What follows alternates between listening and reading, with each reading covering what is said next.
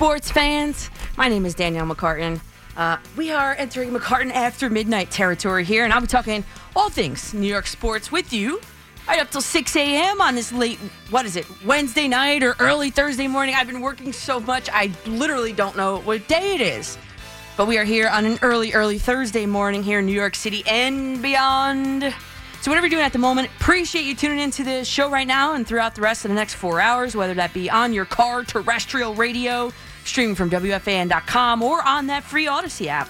So, welcome, night owls, and welcome, early birds that are out there catching worms. And of course, we are here in the Carton Roberts studio slash Mike Francesa studio here uh, in Lower Manhattan. And go ahead, start dialing 877 337 6666.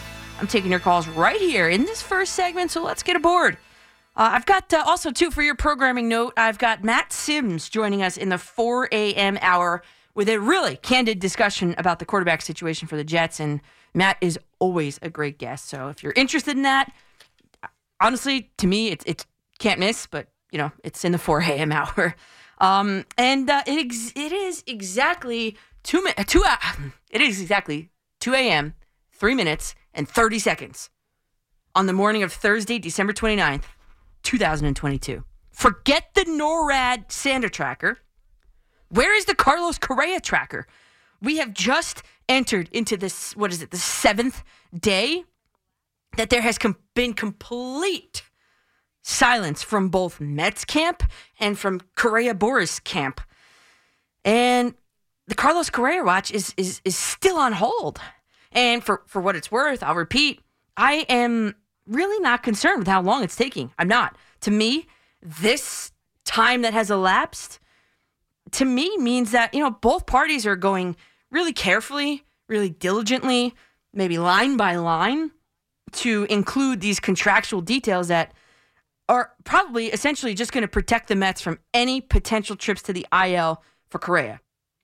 And as I said this time yesterday, almost exactly to the minute this time yesterday, I mean, we all have learned that the rules of, you know, traditional time does not apply to Steve Cohen in terms of getting stuff done. So again, I'll say this. You and me, both of us, and Pete Kennedy too, all three of us, we are going to keep our eyes peeled to Twitter for any Carlos Correa announcements that may or may not come through over the next four hours that we are going to be together. So fingers crossed for some breaking news tonight. But this is not exactly where I wanted to go with this tonight. Um, I was intrigued, and I have been intrigued over the past uh, week or so by this concept of, of Steve Cohen single handedly forcing the change of how Major League Baseball owners spend their money. And yeah, sure, there was the I'm not going to spend like a drunken sailor comment in his introductory press conference as owner, but that was clearly, as we know now, we could sit back and point to it and say that was clearly Steve Cohen being on his quote unquote best behavior, if you will, to kick off his tenure as Mets owner and as a, as the first time team owner, really. And a clear, and, and as we look at it, now it, it was a clear, egregious way to placate the rest of the owners in the beginning. And now, well, that's a different story. On, on December 9th, so today's what? The 29th. So 20 days ago, Anthony DiComo tweeted Mets owner Steve Cohen has spent almost $400 million on new player contracts this offseason, or a little more than 2% of his reported net worth. That was before the Carlos Correa deal, which was originally announced early on December 21st. So now you factor in that offer of $315 million over the next 12 years. That was the original offer. Okay, we haven't heard anything different. The baseball community, we have not heard anything different uh, since that offer. Uh, we also heard the baseball community that uh, Carlos Correa was not going to take a discount based on his medicals. So anyway, so the original offer was 315 over the next 12. And now you've got all these owners that are like up in arms about how much Steve Cohen has spent. Owners that explicitly decided to put another highest level of luxury tax into the matrix to essentially try to cap like salary cap the spending of Steve Cohen. And now that tax is colloquially known as, as the Steve Cohen tax. I mean, it's basically named after him.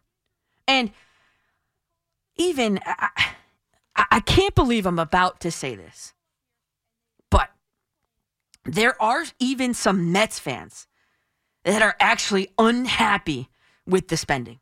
Like, are you kidding me? You know what those people are?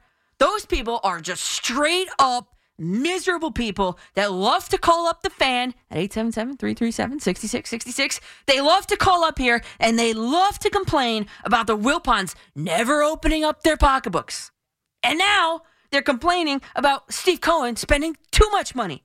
You know what these people these people are just people that you can never make happy. But back to the owners. You know, at first I said to myself, "Well, wow, this this is just not fair. It's just not." Initially, right away, I, I started thinking about this. Actually, at school, as I was walking back from the bathroom to my classroom, it's a long walk, so I started thinking about my to myself, and I was like, "This this isn't fair. This isn't fair, especially to those small market teams." And I kind of had a little flashback as I'm walking down past the, the cafeteria area and past the band room and the chorus room and every other room to get to mine. But I thought back to to sitting in the car with the Uber driver in San Diego. I took I had taken the Petco Park tour, um, and just the tour, like a daytime tour. And I was taking an Uber back to my hotel room, which was in Little Italy, by the way, Little Italy, San Diego, and um, probably could have walked it. Probably could have, looking back, but anyway, I'm glad I didn't. It was maybe the year. What was it? The year 2018, February. It was February break, 2018, maybe.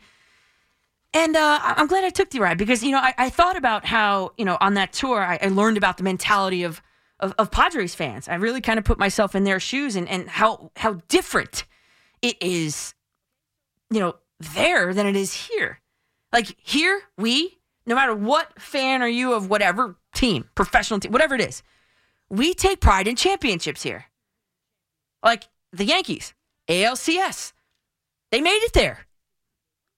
To me, it was a failure last year. Mission failed.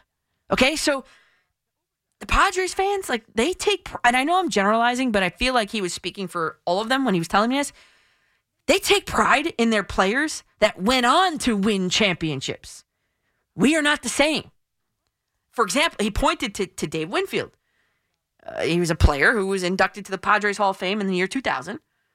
Uh, the Uber driver, he continued to explain, oh, you know, Dave Winfield, he came up with the Padres. He played like eight, seven, eight years here.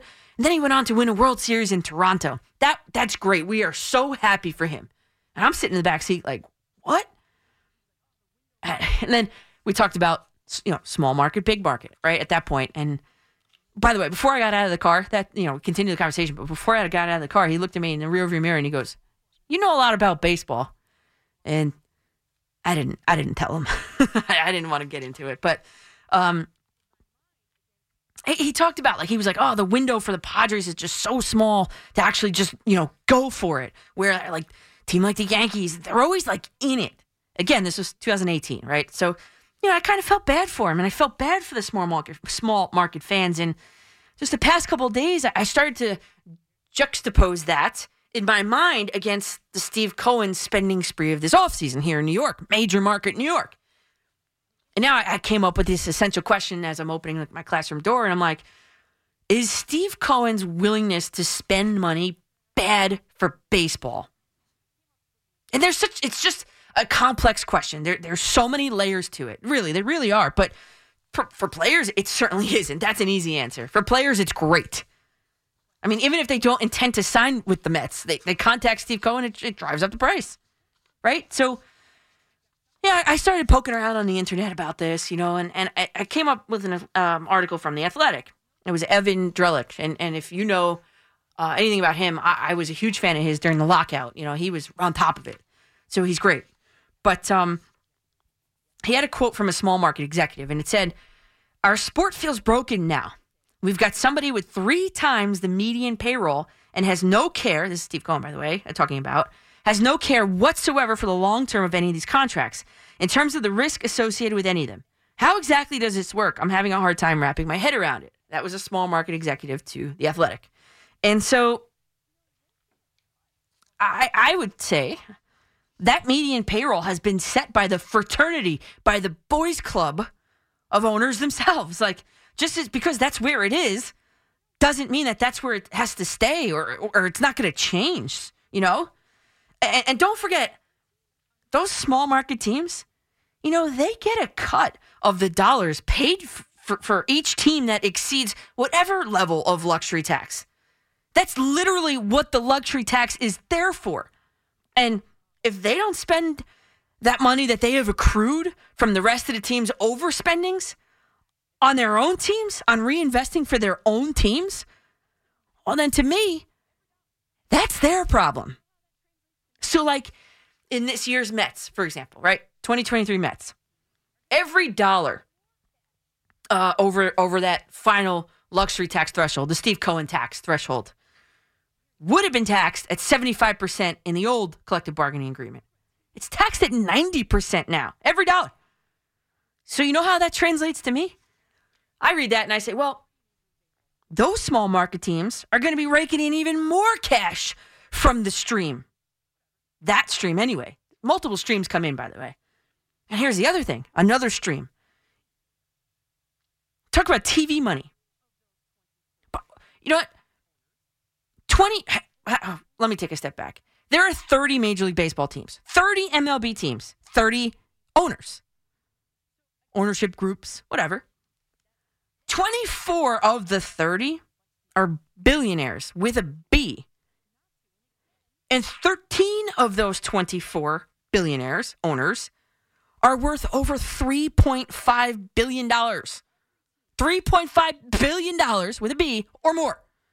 So uh, that translates to me that they can spend the money like Steve Cohen is. They're just choosing not to. And again, that's their problem. And then the TV stream, the TV money. What about this? Every team this year will be making at least $100 million in TV money at the start of this upcoming season. $100 million. The Post stated that, quote, that is a, a value that around half the league does not invest in its teams each year. End quote from the Post. So if you're if you're taking in all of this money from all of these different places and you're not reinvesting it on your team, I mean, really, truly, I mean, bang the gavel. I mean, that's that's case in point. If you don't want to spend the cash to improve your own team.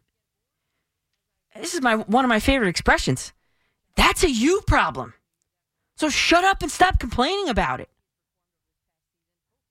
That's how I feel. So after a week of kind of percolating on that, that's what I came out with. I want to know what you think. 877 337 6666 is the number to get aboard. As I snap this Derek Carr uh, screenshot here on the TV here. I'm going to use that for later. That was pretty good. A couple stats of how he has performed over this past season. Oh, that was that was good. We'll talk about Derek Carr coming up in a little bit. Um, all right, to the phones we go at 877-337-6666. Kevin in Camden is leading off tonight. Kevin, what's up?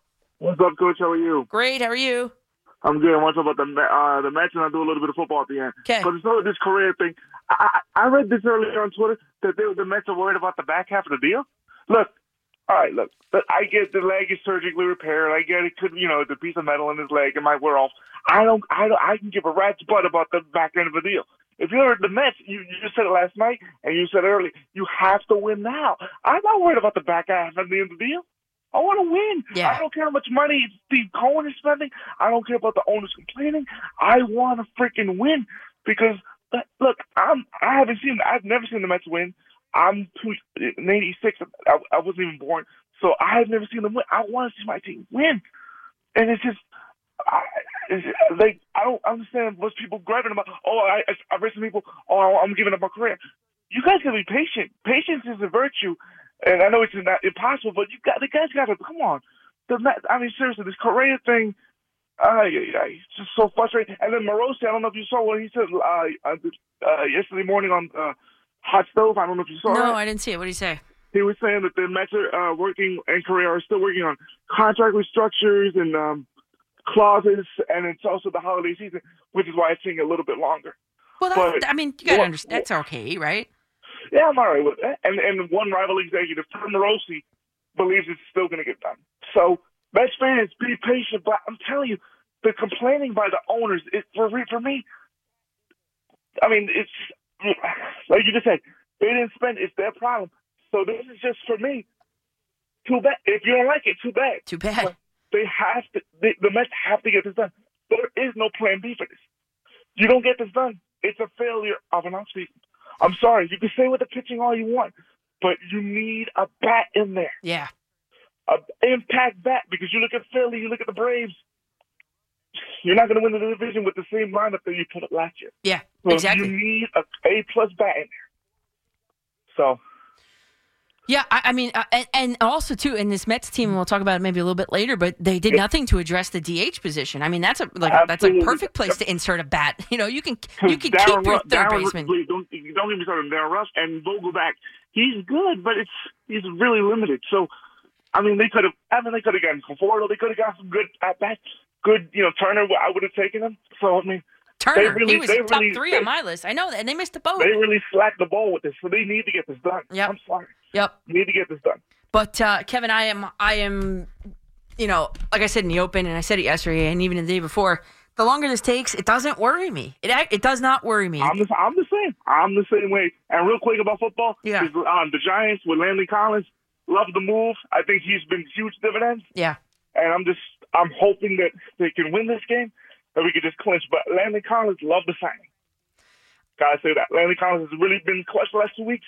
Welcome back to New York. Yeah, and that's something that they needed. And, and thanks, Kevin. And they needed, Coach. uh, um, they needed help in that second second level of defense. The Giants did. You know, we talked uh, last night about the the Wink Martindale scheme and the pass rush and the secondary. And on the back end, there wasn't much help on the back end. And I know uh, my friend Jason. He he actually had a Landon Collins jersey way back when, a real one, authentic one. And he texted me that day that that the Giants reacquired him, and he was like, "Yes, I can wear my jersey again. This is the first time this has ever happened to me." And I was like, "Yeah, it's the first, last time it's probably ever going to happen to you too."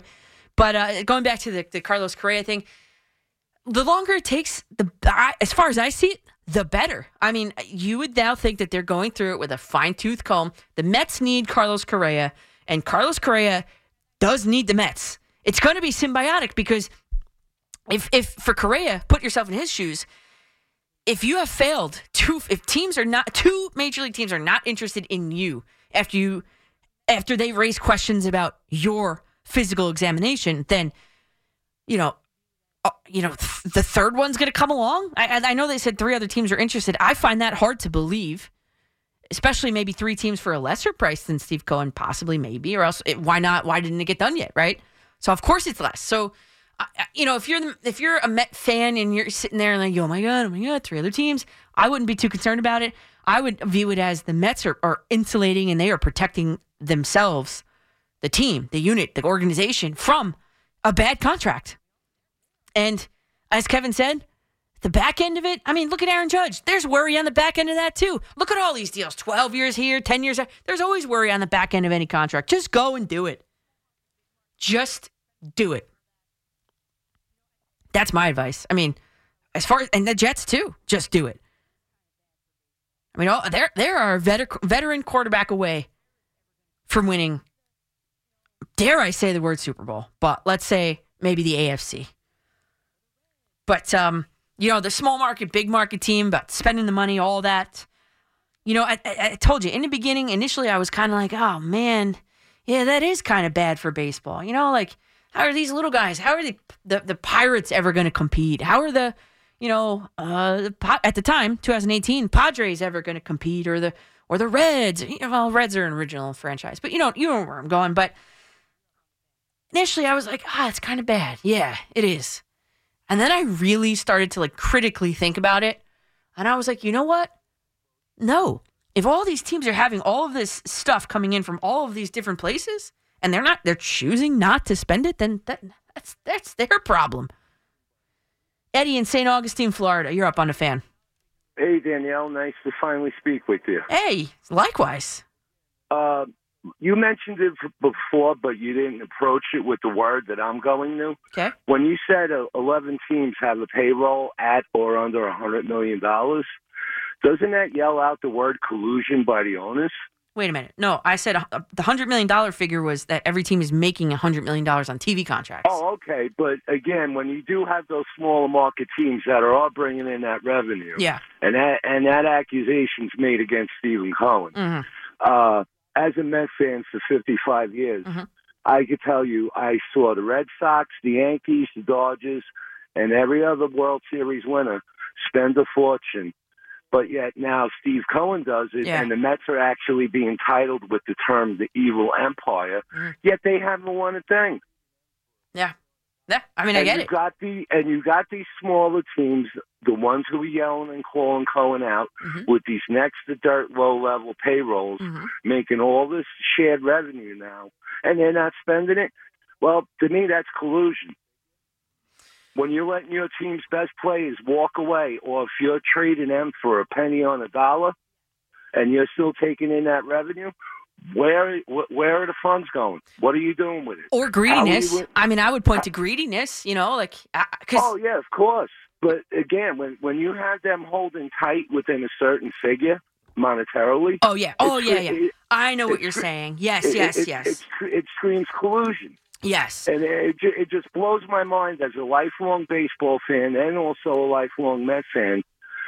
We never bought, uh, benefited from this before, but the first time we do, they're jumping the owner. Yeah. It was like, wait a minute. We looked at all these teams from the basement for years. Yep. We got a, a true owner who's a true fan. Mhm. He's willing to spend whatever it takes. Mhm. And you know what? I'm happy being called the evil empire. That's right. But do it. But do it after we win something first. Yeah. And I'm wondering, and thanks for thanks for the call there, Eddie. And I'm wondering that uh, how that would affect uh, on the back end uh, on the trade. Uh, you know, if they need to make a trade, are are, are owners going to be willing to to grant you know permission you know for the GM to make a trade with the Mets? You know what I mean? Uh, just one thing before I, I send to break here, and of course uh, your calls. Everybody's got on board here. So, but uh, uh, Joe Flynn, he lives in California. He's a fan. He listens on the Audacy app, and he said that San Diego story. He, tweeted me uh, at Coach MCCARTAN. He said that San Diego story has changed, or the narrative has changed the last couple years. Note their acquisitions and signings over the last few, years. They're going head to head with the Dodgers every day. The Padres are a great example of the small market teams reinvesting that revenue, uh, revenue sharing money. And yes, and that's why I kept saying that was back in 2018. And good for them now. They're they're in every single conversation. I mean, really, of every single big free agent. So good for them. Um, uh, I have opinions on it. Danielle McCartan, you have opinions on it. Um, and even good old Rob Manfred has opinions on this whole thing. That coming up next, right here on the Fan.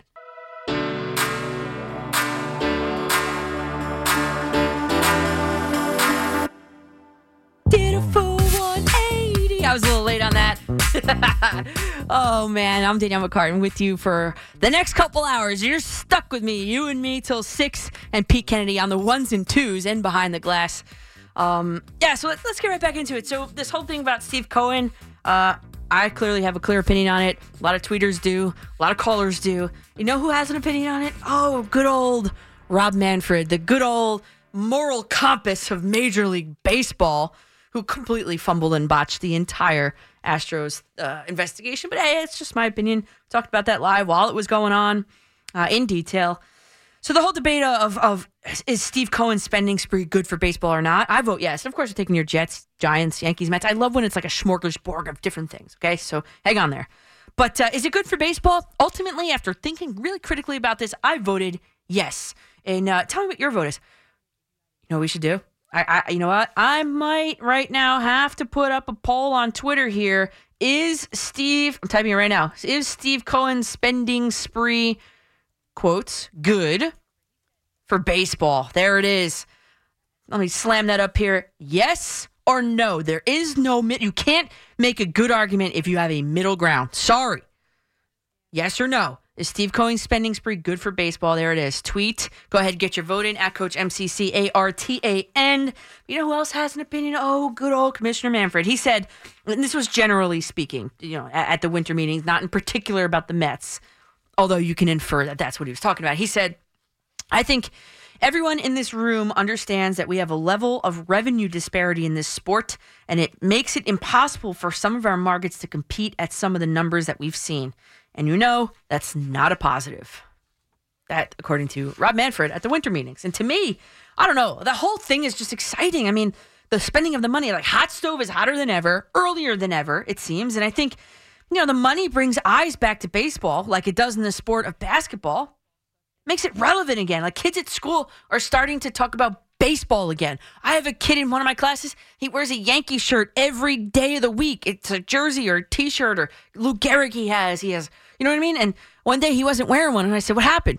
What happened to your Yankee rotation of T-shirts, kid?" And he was like, "My mom told me I can't wear baseball stuff every day. I have to start mixing in regular stuff. And I was I laughed out loud, but it's good, you know. He's a young kid. He's getting back into it. It's exciting. I mean, he was on Aaron Judge watch with me too that day, that whole day. I wrote it on my board. I tweeted it. I mean, I, I tweeted a picture of my board. So, I don't know. I mean, raise your hand if, if you were not excited to hear the Carlos Correa news when you woke up that Wednesday morning. Yeah, nobody. Everybody was. You know what made that happen? Money, competition. It's good for baseball. And Val in the Bronx wants to chime in. Go ahead, Val. Is this Coach D? This is me. Oh man, I haven't spoken to you in a very, very long time. I know you got a lot of callers, but I need a minute with you. You got it. This is the coach that reads, right? The coach that reads. You have like a book club or something like that. Oh that you do? yeah. Yes. This Yes. is the coach that reads. This is me. Yeah, I, I, I remember I spoke to you a while ago. I hope you picked up that book on the beach, Nevil Shute. You know what? I don't know I, that- I never did. I had a Tom Coughlin book in the in the queue here on the shoot. I'm gonna have to look that back up. No, on the beach by Nevil Shute. Oh, on the beach. Okay, I got it. But um, yeah, yeah, I remember you, you, you um, you had a couple of really good interviews with uh some some other writers, and it was one you did one time. I think was it on the um the Nets, the Yeah. history of the Nets. Oh, yep. Yeah, I, yeah. This is Coach D. Nice talking to you again. Dude, thank you. Um, I was listening to you yesterday, and I actually wanted to call in. Every time I hear your voice, I become more and more of a fan. Oh, well, thank you. I am such a Ghostface Killah fan. It's not even. He is my favorite out of everybody. Yeah. Actually, no. He's like one A. Riz is one A. You know, like one A, one A, one A, one B, whatever you want to call yeah. it. But Well, I, I saw him in that, and we're talking about uh, who I saw at the Jet game when I went on Thursday Night Football, and I was like, "Do I go up to him?" I waited for someone else to go up to him, and then and then I did. Well, he was he seemed really cool with taking pictures, so I was like, "All right, let me slide right in there." That was pretty yeah, cool. no, I was. I, I was slow when I heard you say. The only thing that broke my heart was when you said he said he was a Packers fan. I was yeah, like, oh, that's what he told me. Yeah, Uh, yeah. I was like, "Oh, you you're a big Jet fan." me? He's like, "Nah, man, I'm a Packers fan." I was like, Ah. "Okay." That's the one thing that broke me. But um, just to get into what I wanted to talk to you about, I got two points that I wanted to make with you. And the first one was about that conversation that you were having. And I guess every time it comes around with like, you know, when people start talking about contracts, hot stove comes around off season, even Mhm. during the season, excuse me, when people are projecting what somebody might get and stuff like that, you hear a lot of these and all respect is due. I'm not trying to cut anybody, but you get a lot of these calls from the old timers talking about this is going to kill the sport and this, that, and the other third. Look, check this out. You said it so perfectly. That's a you problem. These people Mhm. are getting money on top of money on top of money because these things are happening. If anything, they should be happy. And they're doing it tongue in cheek, like talking out of both sides of their mouth because they're pocketing the extra money that they get from the revenue sharing right, and then complaining about the fact that the guy's spending too much money. right. Not for nothing, I remember hearing a story about where the term bang bang came from. And I was told that that was because way, way back in the days when ball players used to have to work jobs in the off season and sometimes during the season, they, like there were a lot of them that were working Yeah. in these packing factories. Yep. And one guy would get a box and throw it to the next guy, throw it to the next guy, and it'd be up on a truck, and that's what they called bang bang Hmm. okay? And the fact that, you know, finally people are actually getting paid what they're worth, what the market dictates, and the owners are not holding on to all of the money Mhm. is only a positive thing for Right. the players. Right. The fact that they're actually trying to correct it by doing the revenue sharing is only a positive thing for the small market teams. Some of Mm-hmm. them want to actually be major league teams that are playing like a minor league uh, kind of thing where they just Yeah. like a farm system Yeah. for everybody else. That's Right. a you problem. That's not a us problem. Right. And I'm not even a Mets fan. I'm a Yankees fan. And they should want him to keep continuing blowing by these thresholds. You want to know why? Because that means they get more money out of it. Thank you. Thank you. That's another thing too. And so to get to my second point though, You know, but I, I, I, because every, t- uh, I'm, I'm gonna get to my second point, but I was so happy that you said it because every time one of these conversations come on, you get call, call, call, and then you hear this guy come in and call, oh, how much more do they want? You're killing the game. Eh, shut up with that. It, that's an old, old argument. To Yeah. get to my second point, and again, like I said, I'm a Yankees fan, but for Mets fans out there, I'm gonna tell you right now, just relax. You're gonna get your guy. Yeah, I This agree. from the from the minute it happened, okay, and I was actually listening to the fan the the Wednesday morning when the story broke at around 2:40, and it was such a big story that I was I was leaving work and on my way to the train station, I passed the building and a doorman who I don't even know ran outside and was jumping for joy. And I said, "You just heard it too?" And he looked at me and said, "Yeah, you Yeah. were listening to the fan." I said, "Yes, I was." Yes. That should tell you how big that story was. Yes. At the same time, though, the reason why the Mets were actually able to get in that is the same reason that's going to keep them in it right now. Because I personally think when that first happened and it, the the Giants actually postponed their press conference and then you started Yep. hearing the talk after, Yeah.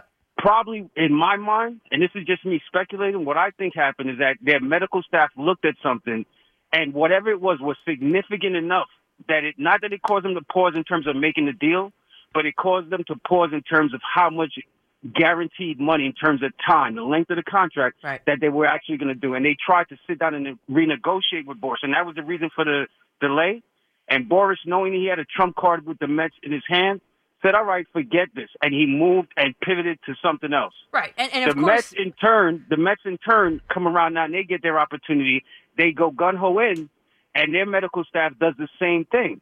And they, it's not that they're not trying to do the deal, but whatever it is, long term, Right. in terms of guaranteed money, cause them pause, and they're just trying to. Maybe they want to knock off two or three years off Probably, of it. right. Maybe they want to discuss money or something Right. like And that. Val, but here's that's the thing. all that is. Val, if and you, the longer it goes on, is even better for you because I think so. I heard people saying the longer it goes is a bad thing, No. but I think it's a good thing because that means that nobody else is really pushing the needle Exactly. and pressing up on Boras, and Right. that's why you have time to work it out. Right. Coach D, it is always a pleasure to listen to you and to talk to you. And also, one other thing, do not because all the real ones that listen on the radio, all we want to do is get a chance to call in to have a conversation with whoever's on the air, share some of their expertise, talk about sports, whether it's baseball, basketball, football. Anybody that's calling you or sending you some email talking about let me get this and let me get that with an autograph, and then you turn around, you see them selling it. That is not us. Yeah. Yeah. Those are the rogue people. Stay away from them, but please don't take it out on us because we love. No, no, no. Have Here's a the good night, Coach. Have Thanks- a beautiful, thanks, beautiful night. Thank you. You too. beautiful. Oops, sorry about that. I'm um, sorry, Val. I'm sorry, but um, yeah. So that was the story from last night where I sent out. You know, someone asked for it, sent me a letter here, paid for a stamp and everything, sent a letter and asked for an autograph. So I sent it back, and then my students found it on um on eBay for thirty seven dollars and ninety seven cents and seven ninety nine shipping. I was like floored. And actually, oh, I forgot to mention this last night. Eric, it, it was in Ronkonkoma, by the way. And Eric in Ronkonkoma sent me a message on Facebook. He's like, "That wasn't me." No, the guy's name wasn't Eric. I don't know what it was, but uh, it wasn't Eric. That was not Eric from Ronkonkoma selling my autograph on the internet. Just so you know. Just like it was important for us to clear the name of Luka Doncic's fingernails. Yes. we needed to clear the name of Eric and Ron one of the most loyal fan callers we got. I know. And by the way, for doing that, for making fun of Luka Doncic's nails and RJ Barrett's nails, I actually broke mine pretty far down, and it still hurts. That's one of the sneaky God punish me. It's one of the sneaky pains that really affects you in more things than it should. in life. Right? I know. All right, can we get can we get Nene in here real quick? Okay. Hey. All right. So we go to Muncie, New York now. Nene. Hey, thanks for hanging in there, Nene. Go ahead. Yeah, hello. Hi, Dan. How are you? How you doing? Yeah. I want to talk to you about the Jets. I know there, there are probably plenty of speakers already about the Jets, but I'm coming from a whole different Sure. perspe- perspective Go over ahead. here. Yeah, um, I froze my ass off at that Jets Jaguar. I know. I was there. I was also there. I was, but we had we had indoor indoor outdoor seats, so we kept going in and out. So yeah, I, I do feel your pain for that terrible game that it was.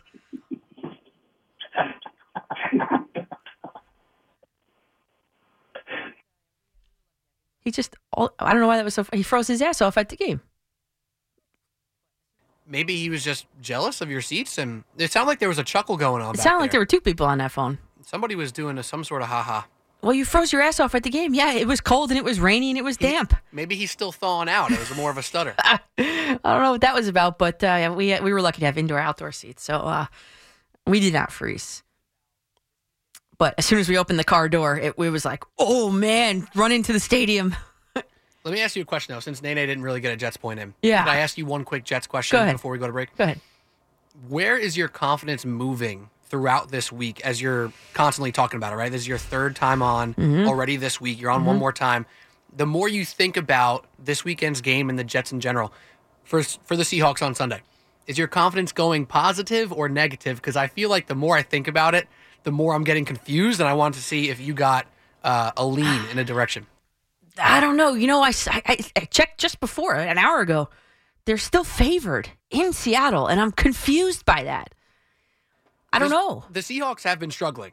They have been. They've been getting beat up on defense, and if there's any defense right now that the Jets need to play is one that's getting a little down on their luck, that's that's the Seahawks defense. So it might help the Jets out. The Mike White bump, and obviously the way spreads move deals greatly with how much money is going on which side. Yeah. And, and with people backing Mike White, I'm actually seeing right now live here pick 'em down to a pick 'em. So maybe maybe some money's coming in on Seattle and moving in the back in that direction. No, I mean, I'm just thinking. I, I, all I think of is how I was there at the draft as a fan when Geno Smith was booed, and I booed him.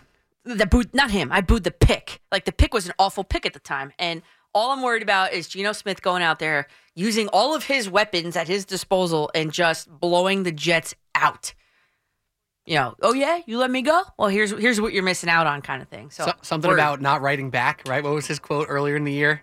Oh, the know. haters are writing. I'm not writing back. Well, there's probably some here in New York who are lingering. right? All right, so we got a couple of Mets, Jets owners, Correa. Oh, we got a big mishmash on the phone. All right, so we're gonna go back to to the Mets, to Carlos Correa. Watch two forty three in the morning, still nothing.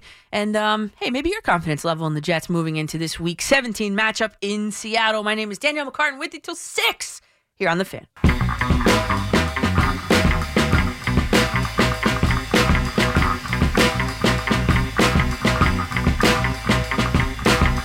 This is some Ghostface Killah. Get the money. This is, a, you know, this is a nice, neat package by Pete Kennedy on the ones and twos, tying in the Ghostface Killah uh, interaction I had at the Jet game with the Get the Money about this whole baseball discussion we've been having, and I, and I got this kind of sent me into a, a, a creative mode. That's not the right word, but I got a tweet from John Rossi at Coach M C C A R T A N.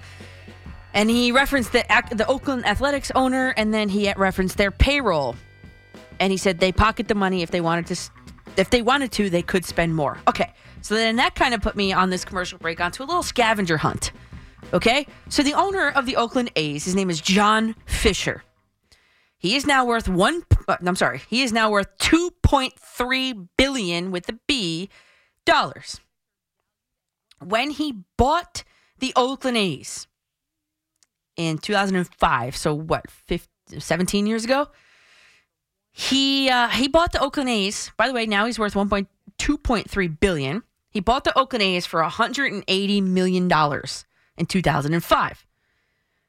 The Oakland Athletics are valued at 1.2 billion dollars. That's a huge difference. Now they are worth 1.2 billion. He bought them for 180 million. Okay, he's worth 1. Point, I keep saying that 2.3 billion dollars. You look at the Oakland A's payroll. The projected payroll from Spotrac.com for the Oakland A's, $49 million. That, that is a disgrace to the game of baseball. It's not spending the money. It's not a spending ceiling. And thanks for that, John. You, you put me into a little creative mode there. It's not the spending of the money. The biggest disappointment coming out of that CBA was that there was no floor, It- luxury, you know, luxury tax floor, payroll floor. Because you look at, I mean, their highest, I just had it up, their their highest paid player on the books, Trevor May, and he's making uh, base salary six million dollars. The rest of them, there's one, two, three, four other veteran contracts. I never heard of any of these guys. Well, maybe Diaz, but the rest of them, all arbitration or pre arbitration. This is a minor league team in Oakland in a brutally bad ballpark. And they want a new one? Why do they deserve a new one? No, they deserve a relocation to Las Vegas, and and uh, so you know what I'm saying. Like, so Steve Cohen spending the money is not the issue. It's people that are not spending the money. That's the issue. Rich in Freeport, you're up on the fan. Hey, Daniel, how are you? Good, good. How are you? I'm doing well, doing well. Um, um, first of all, I I totally agree. I think that uh, Steve Cohen is definitely good for baseball, and I just voted yes on the site on Twitter. And um, I think that um, he's done playing nice.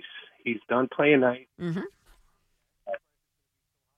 He saw that the other play, uh, the other organizations weren't playing nice with him. Um, they were asked, they were trying to fleece us on basically every single trade that we tried to make this past um, this past summer, and you know that's the reason why I think Billy basically said, you know what, it's not even worth it. If you're going to be, if if the asking price is going to be so high, we're going to have to explore some other avenue, and Yep. that's what they did. Mhm. You know, and I'll be honest with you, I think that.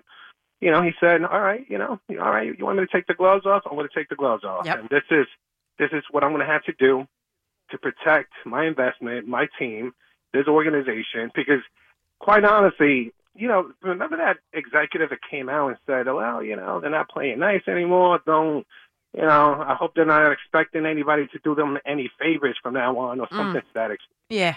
And wait a second. You know, you know, like the previous caller said, I, I, I do believe that there was some, some sort of colluding.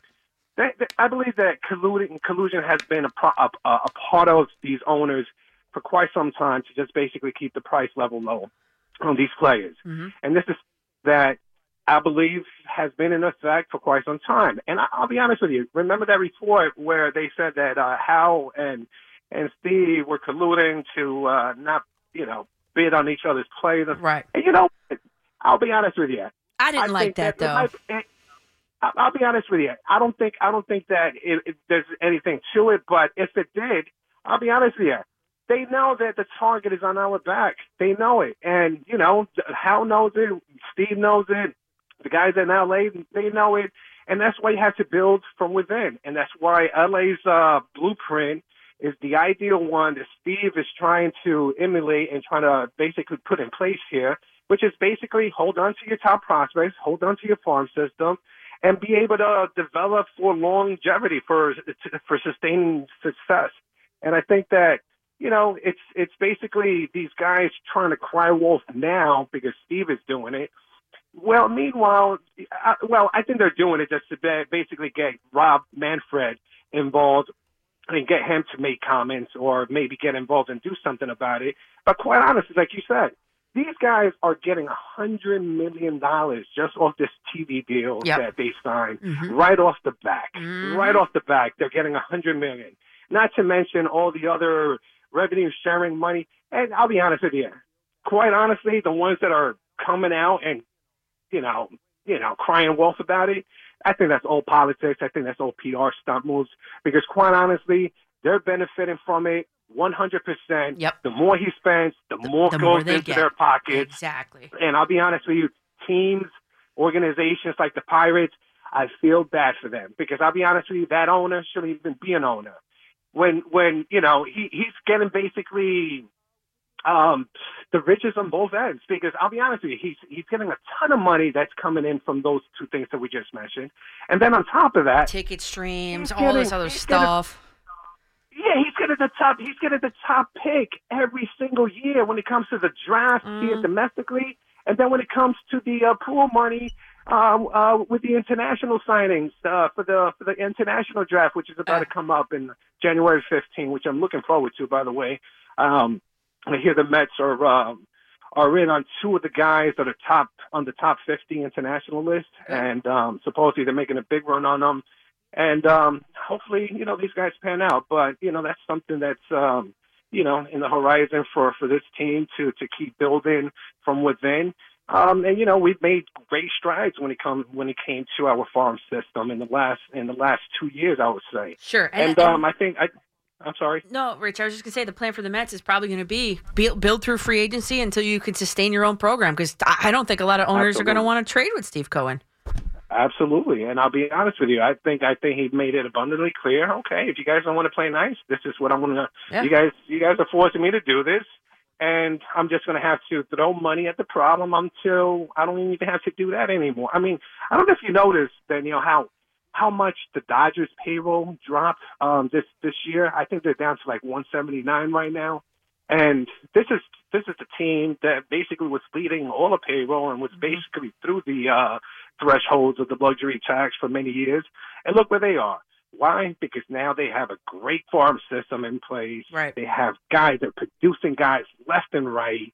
Um, not only that, but they, they have a great recruiting process. And that's something that I hope Steve is really investing money in on, on these international guys, you know, because I'll be honest with you, when I went to that uh, 1 through 50 list for the international free agents uh, availability that's coming up, it's amazing how many of these guys were connected to the Dodgers. Uh, the likely party to sign them is going to be the LA Dodgers. It's a, it's amazing. So Well- I think that's something. I'm sorry. No, no, I was just saying, and thanks for the call there, Rich. I got I got to run before the update here, but uh, great insight on that call for sure. And I'm looking again uh, right here. I'm looking at the, the payroll for the, the Dodgers, and you're right. And you're looking at all these guys that are still either arbitration or pre-arbitration. Walker Buehler, Julio, Julio Urias, Will Smith, Dustin May. These are all like like you know names. These are named guys, and you wouldn't think that they're still in the arbitration process. They're like they're young, you know.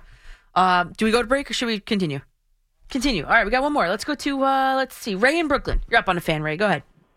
Hey Danielle, I was listening to you last night. Great show. Thanks Thank for taking my call today. Thanks for making it. No problem. Hey, I just want to um before I get to the the owner spending money um opinion, I just want to clarify something for you. I'm not sure if they clarified it for you last night.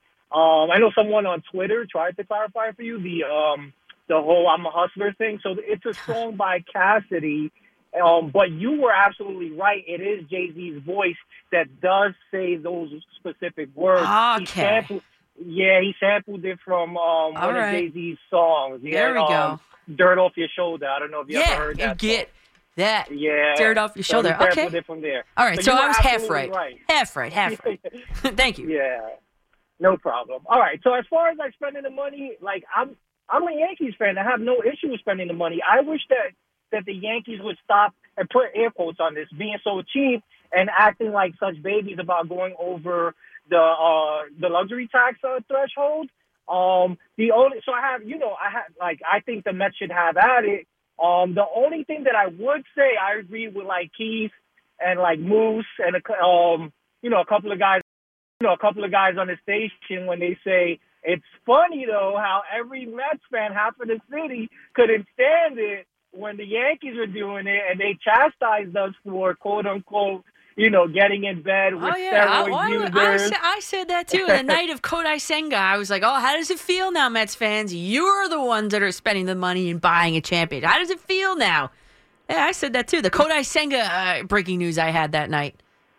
Yeah, but they're so hypocritical. You know what I'm saying? Like, I think, listen, they should do what they're doing, and they're going to see what it's like when you spend that money and don't win a World Series. They just found out last year, last season, by the way, but now they're really going to know. But, um, yeah, so it's a little hypocritical because, like, they're, you know, they're getting in bed with Robinson Cano two times and uh, Marte, who was suspended for half a year for steroids. And now they're spending, like, you know, the quote unquote uh, drunken sailors so every Mets fan is calling the station now, and only like two percent of them will have a problem with the spending, whereas you know, a hundred percent of them hated the Yankees for doing it, and No. we would. so it's just a little hypocritical. That's all. But anyway, I appreciate you letting me get on and uh, voice my opinion, and you have a great night. Thank you. Thanks, Ray. You too. Appreciate the call. And just a quick check in on the poll here. Is Steve Cohen's spending spree good for baseball? well, I know where we are, and we're in New York. So 85% of you right now are saying that yes, it is. At Coach MCC ARTAN on Twitter. Here's Kevin Dexter with an update.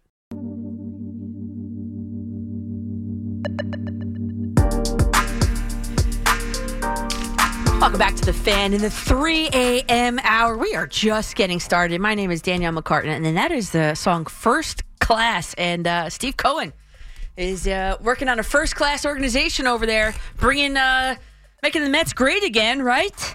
Uh, I got a poll going on. Uh, is Steve Cohen's money or his spending good for baseball? Of course, in this area, I think we all agree that it is. Um, based on the, the facts that, that we started talking about, how the small market teams they're getting that money and What are they doing with it? Especially the Oakland A's. How, what a shame. And uh, I got a tweet from uh, Angry Albanian. Not, it was not an angry tweet. He said, uh, as far as your poll, he said something else, blah, blah, but he uh, secondly, as far as your poll, Mr. Cohen is not good. And I was like, what? And he goes, he's great for the Mets and baseball. so there you go. Angry Albanian, not so angry tonight. All right, and then uh, what? It's 3.04 in the morning and it's Thursday. And uh, nope, we do not have a Carlos Correa update. Um, you know, TikTok, just waiting on it. 877-337-6666 is the number to get aboard in the order that you called. We go to Brooklyn, and it's Kyle on the fan. Go ahead. Hey, Danielle, big fan. Thank you. Um, just want to say, uh, I was listening earlier, like, I don't want to be negative. These loser Yankee fans, like, Uh-oh. we operate, we operate in a system where there's no salary cap, right? So, like, why, okay, like, go, going back to your point earlier, like, there's never going to be a salary floor because there's no salary cap. So, like, that, that's never going to happen. But why, like, we, we have a rich owner for the Mets, right? So why, why do we have to feel bad about, uh, about this? Like, we, we, we should, we should, we shouldn't feel bad. Like, I don't know. I I don't know what you think about that. Like, it's, it's, it's, it's not like, it's not against the rules. Like, we're, we're, Steve Cohen is doing what he thinks is best for the Mets. Uh, I don't know what you think about that. Yeah, uh, that's what it is. And, and you know what? If you're the owner of the Mets, you shouldn't care about any other team. You shouldn't care that the owner of the Oakland A's is worth $2.3 billion and his most expensive player on his roster for this upcoming season is Trevor May with a base salary of $6 million. You don't care. You shouldn't have to care about that.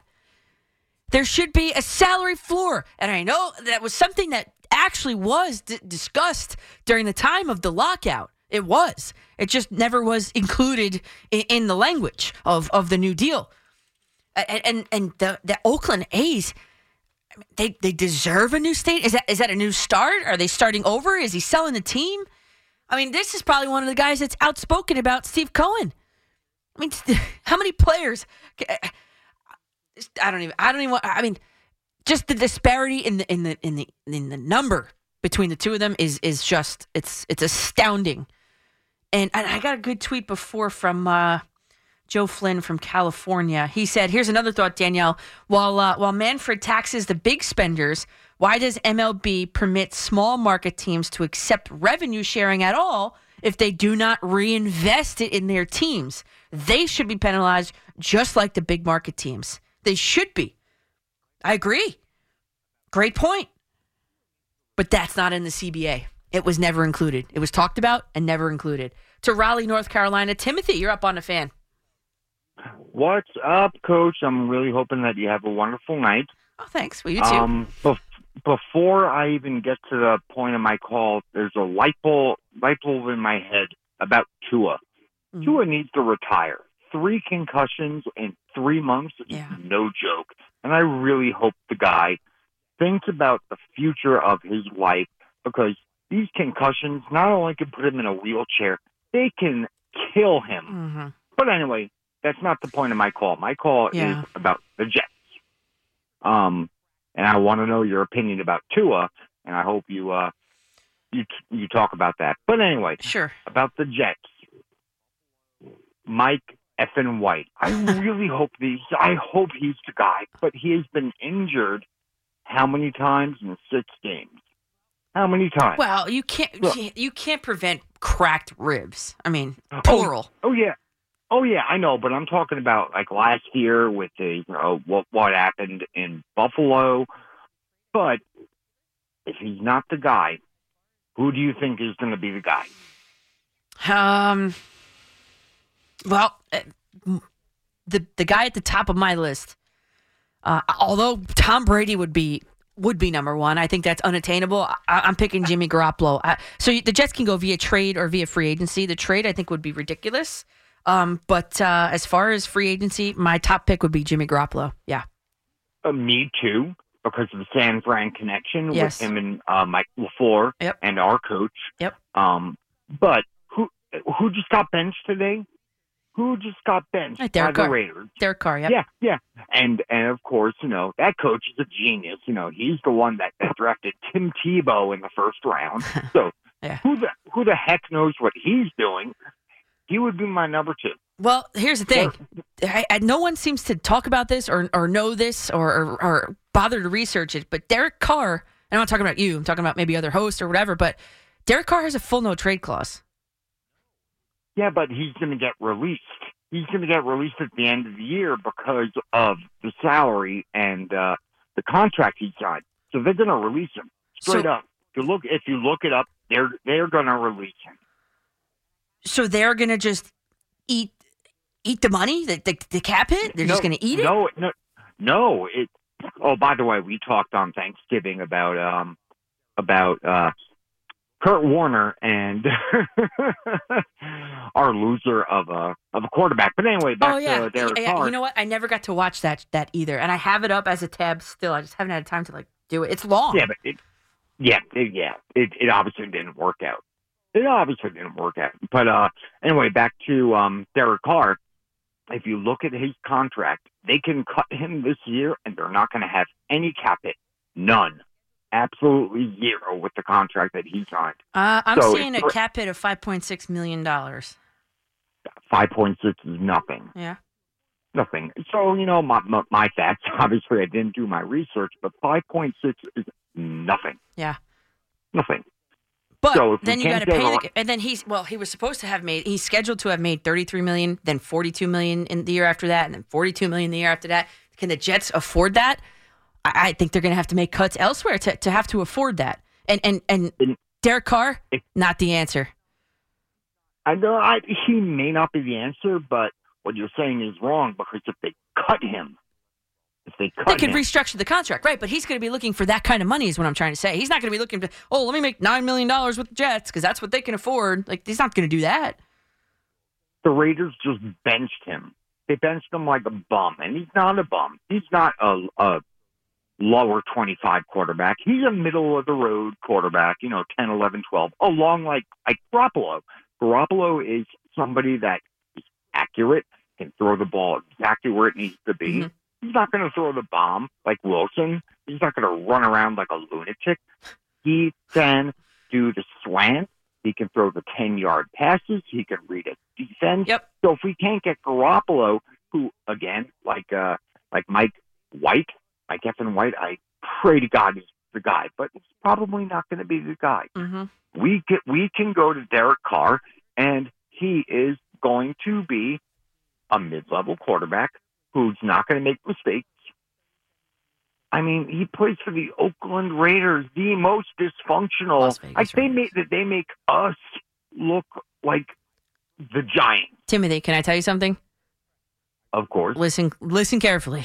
Derek Carr has never won a game where the temperature was at or below 37 degrees at kickoff. Does that change your mind? Yes or no. I prefer Garoppolo if he can stay healthy. Correct. I really would because the San Fran connection. He can he could be the guy. He can be the middle road guy. He, it's accurate. I mean, Brock Purdy, Mister Irrelevant, Irrelevant. He, look at him, Timothy, what is his name? Mr. What? Mister Irrelevant. Oh, okay. yeah, he was he was the last pick in the draft, and look what he's doing. I know. Well, it's just the system out there, Timothy. It's just it's the system out there in, in San Francisco. It's kind of just like drag and drop. I would love to see you or me in that system. We'll see what happens. But they've got they're just loaded with talent. You know what I mean? It's just one of those things. And the Jets have, you know, San Fran East kind of sort of going on. And that's why Jimmy Garoppolo, I agree with you, is going to be the best possible um insert for the for the Jets moving forward. Art in the Bronx. You're up on the fan. Good morning. How are you? Great. How are you? All right. I've been listening to this thing about baseball, and a couple of callers made great points. Um, somebody finally brought up the fact that the owners get to divvy up the luxury tax money. Me? I've been waiting I brought for that up. I did. I said yeah, that. I know. And you're the first one on the air, on the, anywhere in the media that's brought that up. I mean, here comes Hal Steinbrenner talk about, oh, we got to talk about this.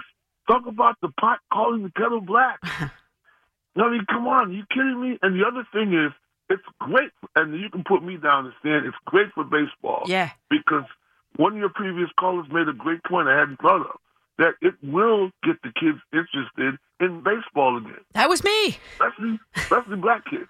I'm a teen, yeah, and that's the thing. There's not a lot of black kids that play baseball. I've talked to Charlie Hayes about this. It's a problem.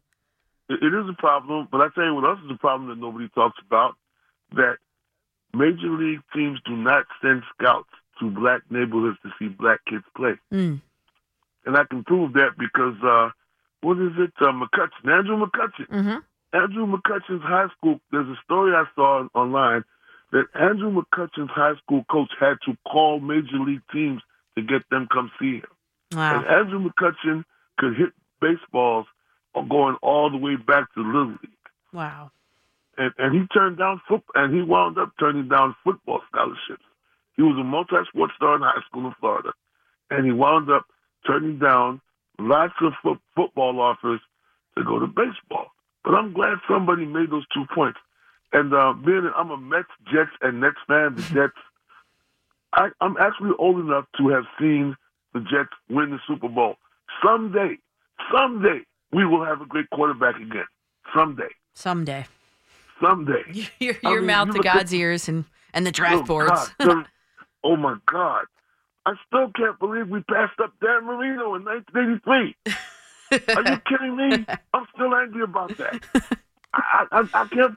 I, I, I, I close my eyes and I look at Dan Marino in a Jets uniform, and with the talent they had in the early '80s, yeah. great defensive players, they had talent everywhere else. Imagine if that, and then I get, and then how about my Brooklyn Nets? Hottest team in basketball. 10 in a row. And, and, and ten in a row, second place in the East, Boston Celtics. We're coming for you for revenge, baby. Uh-oh. Uh-oh. Because that, because that, that sweep last season. I, I've been, a, I've been a Nets fan since going all the way back to the ABA. yeah. All the way When they played in Teaneck. Dr. J. Oh, oh God, you know about that? Oh, oh my God. you know how many times I drive past that Teaneck Armory? Hell yeah, I know about that. Oh, oh, you live, oh, you, you live in that area? Yeah. Because um, wow. I mean, I, I I used to work in that area. I used to drive a taxi in that area, and I I used to go by, and the company was Alpine. Yeah. And Gotcha. Yeah, I I used to, you know, when I drove by that armory, I had memories because um, I I went to those games in team. I went to the first net, the first New Jersey Americans game, where they played against Connie Hawkins and the Pittsburgh Pipers. At, at the Mhm. Armory. Yes. Yeah, I, that's I, I cool. to that very first game at the Armory, and I tell you, um, the Nets. I've been a Nets fan for a long, long time, and that sweep last last season in the playoffs was embarrassing Mm-hmm. as all get out, and we owe them one. And I, don't- I, I, I can see what they should have fired Steve Nash after that, after the playoffs. Yeah. year. You know what? He was the wrong hire from the beginning. I questioned it from the beginning. I mean, come on. Absolutely. Yeah. That's that but uh-huh. that's who the you know, that's who they wanted. That's who the players wanted, and that's what they got. Yeah, well, they got rid of him too, and I'm glad they did. But I, I look, Yeah. Jacque Vaughn has turned that thing around. Hell yeah. What do you think? What do you think about the Knicks? And what do you think about Luka Doncic? Oh my God! Yeah, oh, and Art, thanks for thanks for the call there, Art. You're you're a good guy. I can tell you're a good guy. Oh my God, Luka Doncic. He is. I mean, I I play when I have time, which is which is not often, but when I do have some time, I sit down, I turn on the PlayStation, and I play um, NBA 2K, and I like to play the my career mode. And I have like a sharp shoot. I made like a sharp shooting three point guy, kind of like a Joe Harris kind of type. And uh, that's what I I guess that's what I wish I was when I played because I was never a really good shooter. But anyway, Luka Doncic is like my career mode. That guy was playing in like my career mode against the Knicks. I mean, seriously, that has never been done before. And unfortunately, it came against the Knicks, unfortunately, but you, just for a second, just step back and just appreciate. You you have to just step back. No pun intended. Step back, jumper there, and appreciate how awesome that was. That that feat was to do last night. I mean, eh, awesome, historic. Kevin Durant said nearly the same thing as you, Really? cite- citing the my career thing. Did he? He did. He tweeted it out last night. Oh, I didn't uh, even see that. How incredible what Luka just did was that. And- And when Kevin Durant, Yeah. who does some of the most incredible things in the league right here in our backyard, can tweet out about another star and say, "Wow, I'm in awe. I'm in shock." I mean, gosh, how are we supposed to feel about ourselves? We're, we could- we could only go to 2K for that. I know, I know. I feel really good about yourself when you get like these messages on your 2K thing on on your little little phone from like Kevin Durant, like, "Who good game?" Like, I want to team up. DeMar DeRozan, want to team up? you go back to your little loft uh, in the game no, sometimes. I and- never really did. It's once in a while. And then, but no, but then like a player walks in, it's like Blake Griffin. Oh, that's never happened to me. Oh yeah. Oh? I mean, it's probably two years ago, 2K. So I'm a little wi- I'm a little old in that. I was doing that was my thing during the pandemic though. I was playing video games during the pandemic, like nonstop. uh, me and my roommate did, I think it was nine full MLB seasons. Road to the show. Oh, Road to the Show's the best. Every at bat, we didn't sim one game. Uh-huh. The two of us played nine seasons. With the same player? Yeah. Okay. PD Pumpkins. I can't. Uh, but the one thing I will say about the, the Nets is that finally, finally, they are starting to play some defense. Finally, right? Jacque Vaughn has them playing defense on both ends of the floor. Case in point being, Kevin Durant blocks a ball. It was tonight, I think. Blocked a ball, chased it down as it was going out of bounds, dove for it head first into the front row seats there. And when you have your star player bought in like that, making the gritty plays like that, the rest of the lineup follows suit. Finally, Kevin Durant has stepped it up. This team, this team might be unstoppable. As long as Kyrie Irving can keep the, the drama and the BS and, and, and, and stay on the floor, this team is is going to be the team to beat coming out of the East for sure. And look, as they are on TV right now, seeking their first 10 game win streaks in what did it say, 2006? I was a senior in high school in 2006. That's a long time ago. We talked about that last night. Kevin Durant drafted in 2006 or after that? 2007? That might have been the year he was drafted. Oh, let's see. Kevin Durant drafted in 2007. So it was before Kevin was in the league. The Nets had a win streak that good. See that? And they were still playing in New Jersey at that point, where they should still be. I'm not bitter at all. My name is Danielle McCartan. I'm with you till uh, 6 here on The Fan. We'll talk some Yankees. We'll talk some Derek Carr, Mets, Jets, Giants, whatever. Whatever you feel, you give me a call. 877 337 6666.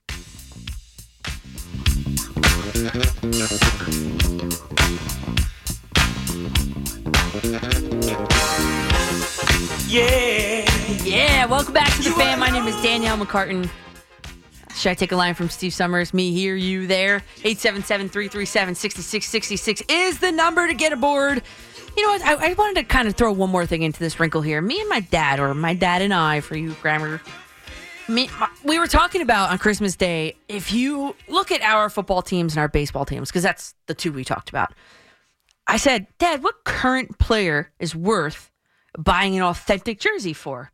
And um, as you know, they're really expensive, right? The- uh, football one I just bought was three sixty nine ninety nine. I got it. It was on, it was on sale. I didn't pay that, but they're like four hundred bucks, right? So if you could buy one from a current player, I mean, it's much easier to pick legends, right? Obviously, but from a current player, you're making a four hundred dollar investment in a shirt. Uh, who would you pick? And uh, we went through it. We both agreed on Sauce Gardner for the Jets. We both agreed on Aaron Judge for the Yankees. For the Giants, he said Leonard Williams. And I would be banking on Daniel Jones to be back. So I said Daniel Jones, or if not him, if he does end up going away and going to a different team, I would pick Kayvon Thibodeaux. And then for the Mets, my dad just loves Jeff McNeil. So Jeff McNeil, for me, I'd say Brandon Nimmo.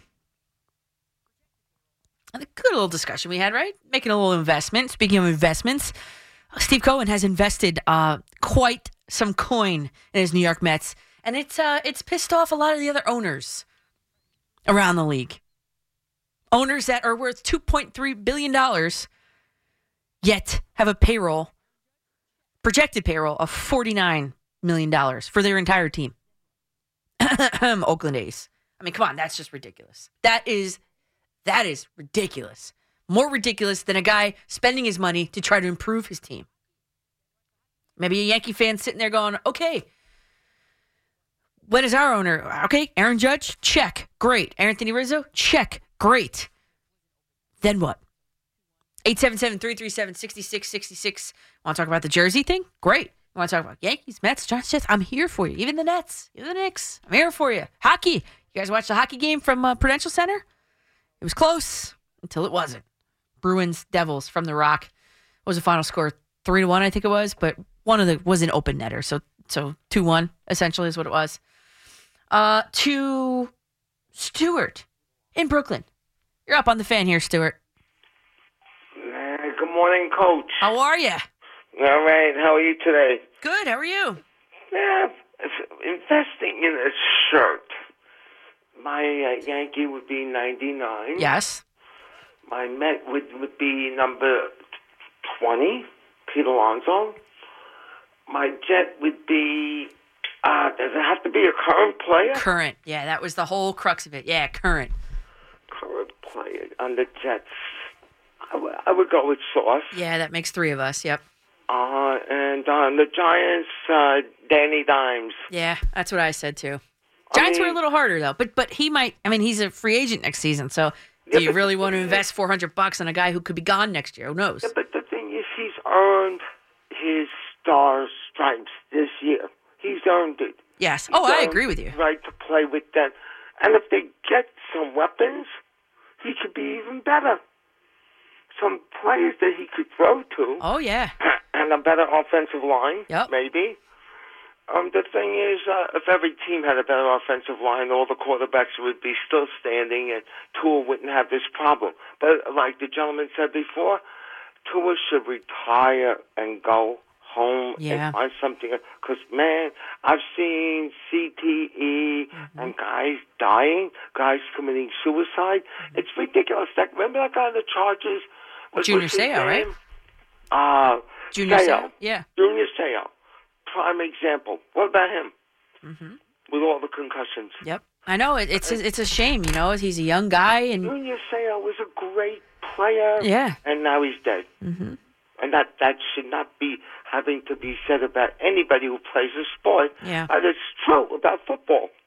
Yeah. And the thing is, uh, I like Junior Seau. He, I watched, I saw him play, and not in person, of course, but I saw him on TV, and he was a likable guy. And then look what happened. And all and football is a violent sport. Yeah, but you know, uh, Tua should just go home. Just go home. Find something else. Cause, because it's going to be better now than when it gets to be too late.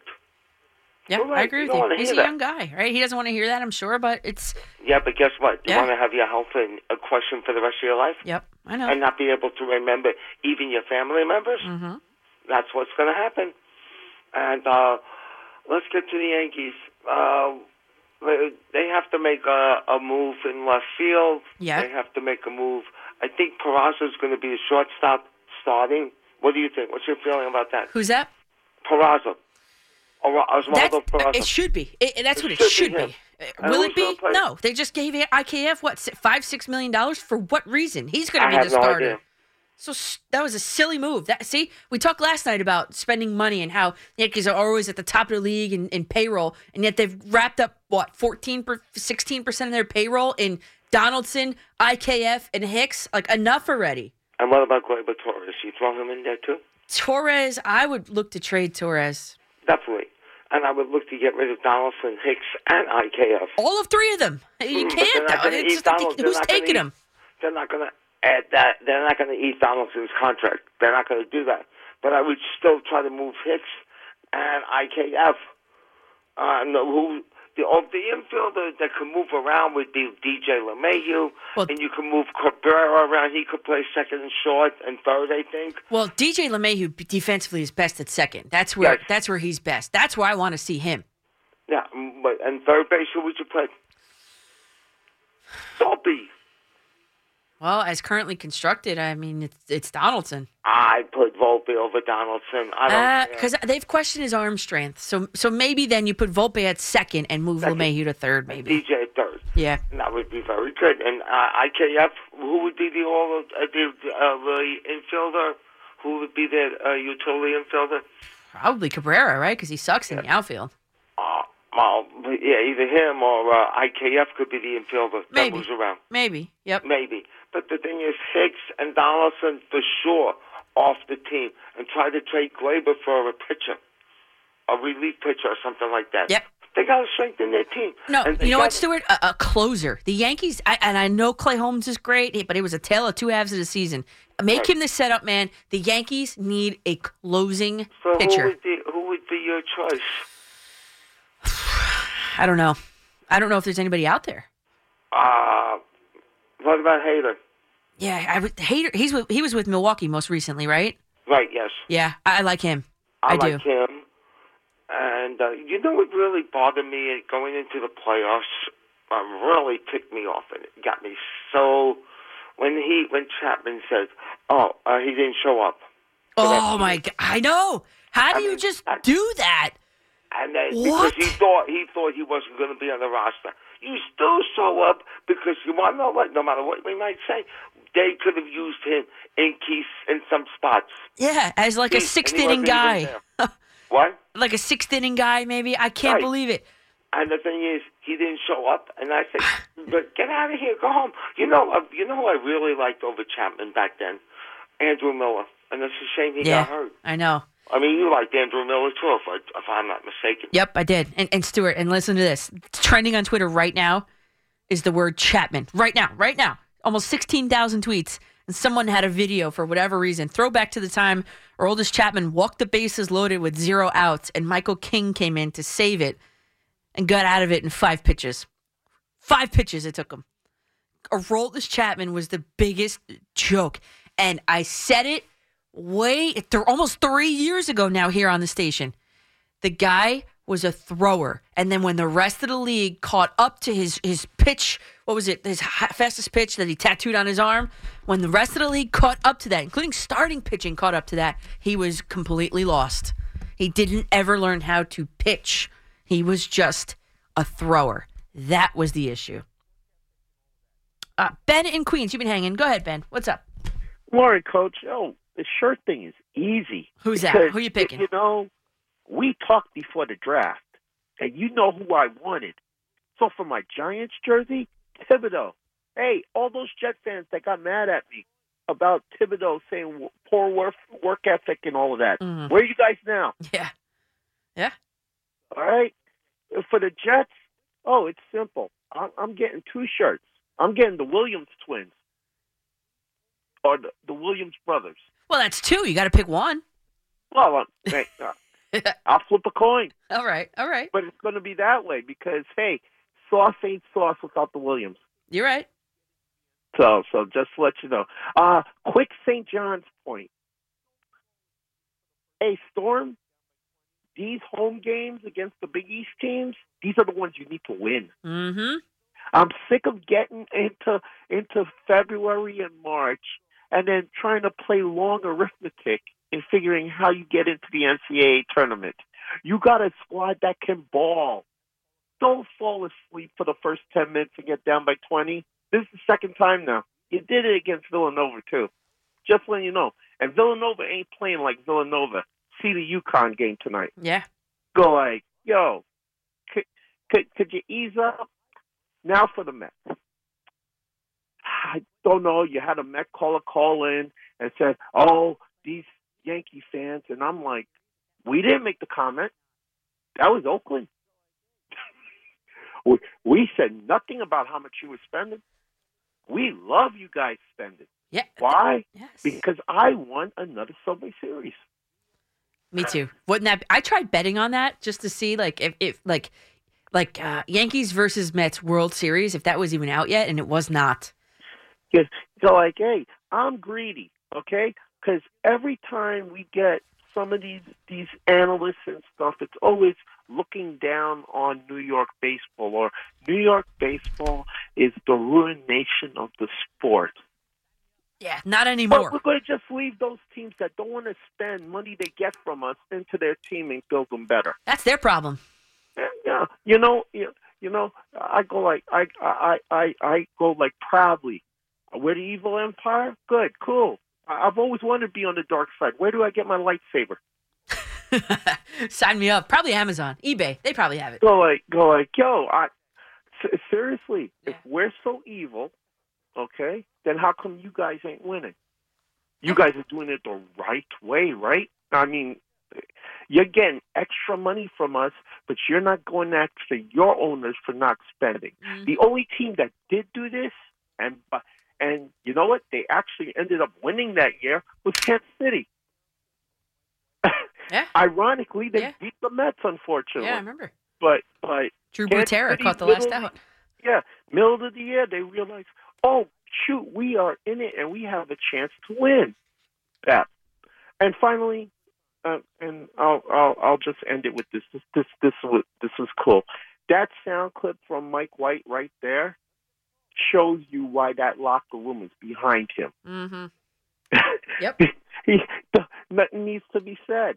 I mean, he just went, "Hey, yo, uh, basketball overtime. Football has penalty kicks. Yep. We we got to win two games. Let me get the ball. Let's go win two games. You like the mentality, and, and Ben, thanks for the call there. You like the mentality of him, but the skill set of him, I'm not sure he has it to, to get out there and do it. We'll see. I would love it. I would love it. But we'll see. Uh, we could do probably one more. Michael in Lake Mary, Florida. You're up next. You're on the fan. Hey Danielle, What's how up? are you? Good, good. How are you? Well, you know why my, you know why my ears were ringing, right? With the topic you just brought. Yeah, go ahead. Tell me. So yeah, and I got a quick giant point too. But for the Yeah. jerseys, uh, I'm gonna I'm gonna tell you what I got already. I I actually got an Andrew Thomas jersey. Really? So yes, I got a Thomas jersey for the Giants. Uh, I feel like he's going to be the tackle there. So I I, I like the obscure position player. Okay. To, to get that game. Uh, Yankees would be Judge, Mm-hmm. current player, and and and for my Rangers, I'll throw in Adam Fox. I got an Adam Fox jersey because I think he's a good it's a good long term investment for the Yeah, I, I, I was thinking about the Rangers too. I would probably go either Kreider or Shesterkin. Mm. Good. I mean, really, it's, you got a lot of good choices. Yeah, you do on the right Rangers. You actually do. there. Yeah. Uh huh. You got you got a lot of good choices there. Uh, but the the giant point I wanted to make with you was uh, it's a little more piggyback off. I forgot if it was the show yesterday or the or the or the or the show before that. The ones where you get the the masochistic fans that hate the success of the team and they like almost feel like you're rooting for them to not win. Like And- the and I don't get Giants. Yeah. Yeah.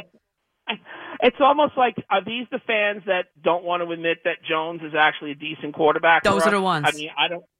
I mean, what do you want? I feel like these fans get like they either want the team to be a 15 and three team that can win the Super Bowl easily, or if we're going to just suck, let's just suck for the draft picks all the time. How about we build a winning culture? You know, yeah. I, I mentioned I I said this to you before, and I tweeted this to you as well. This is a three to four year project to get this team where you want it to get. The team is eons ahead the mm-hmm. first year. Making the playoffs this year and building that culture with this group is a blessing for us. And anything after that is gravy. Let's see what happens in the off season when you start to get that linebacker, that defensive back, or and, and these other and wide receiver, number wide receiver. positions. Yeah. Yeah, I mean, give give Schoen and Daboll a chance to build the roster. But my gosh, what are you guys looking for for this team? I, I'm very happy with how they're playing. Yeah. So, um, but with anyway, a, with a brand new coach who's doing it for the first Right. time ever, with a like a brand new GM who's only the highest he's ever been was assistant GM. I mean, I, I'm pleasantly surprised actually that the Giants are Yeah. they're in the mix. I mean, what do you want with people? You, did, are we going to realistically win the Super Bowl this year? Probably not. Mm-hmm. Although I got a little on that too, just to make So, sure. so do I. So do I. I do it every preseason. Ten dollars on the Jets, ten dollars on the Giants every preseason. But you know, but when you and and I'll just end with this, and you got other calls. But the thing is, is when you've got when you get to the playoffs, you got to build that. Where are we going to take our game to the next level and see to build on that? And if you look at the Giant teams from the past, you have to have a little failure before you have success. You just don't come out and just go grab the Super Bowl after being that pathetic team that they were for the last couple of years. But Taking a Anyway. knee uh, with uh, two knees uh, near the end zone for what? To, set up a punt? That I, we were. I was at that Oh. game. And we were. We were looking at each other like, what are they doing? what are they doing? And I knew you were at that game too. And I was like, oh, she must be. She's gonna have a lot to say. Yeah, that was in our end zone. Too. It was right in front of us. We were in the lower level. It was right there. We were like, "What?" Because you don't get the commentating. You know, it's like, "Wait a minute. What did we just? Did he just do that? Did he just take a knee Yeah. on the two? What? It, it was that that that was that's when I knew the era was over. Done. At that point. Done deal." And then, Danielle, so you go oh, from there yeah. to, to here in a year's time. I think you should be very happy of what's going on. Yes. Super, super happy. Daniel, always a pleasure to talk to you. Yeah, Have thanks, good night, Mike. Appreciate that. Take Thank care. you. Bye bye. Bye. And uh, from that to this, how about this? The news this afternoon that Derek Carr will be exactly where Zach Wilson will be for the remainder of the season on the bench. I'm Danielle McCartan. Of course, I've got you covered on his potential fit here in a green uniform. And of course, your calls too at 877 337 6666.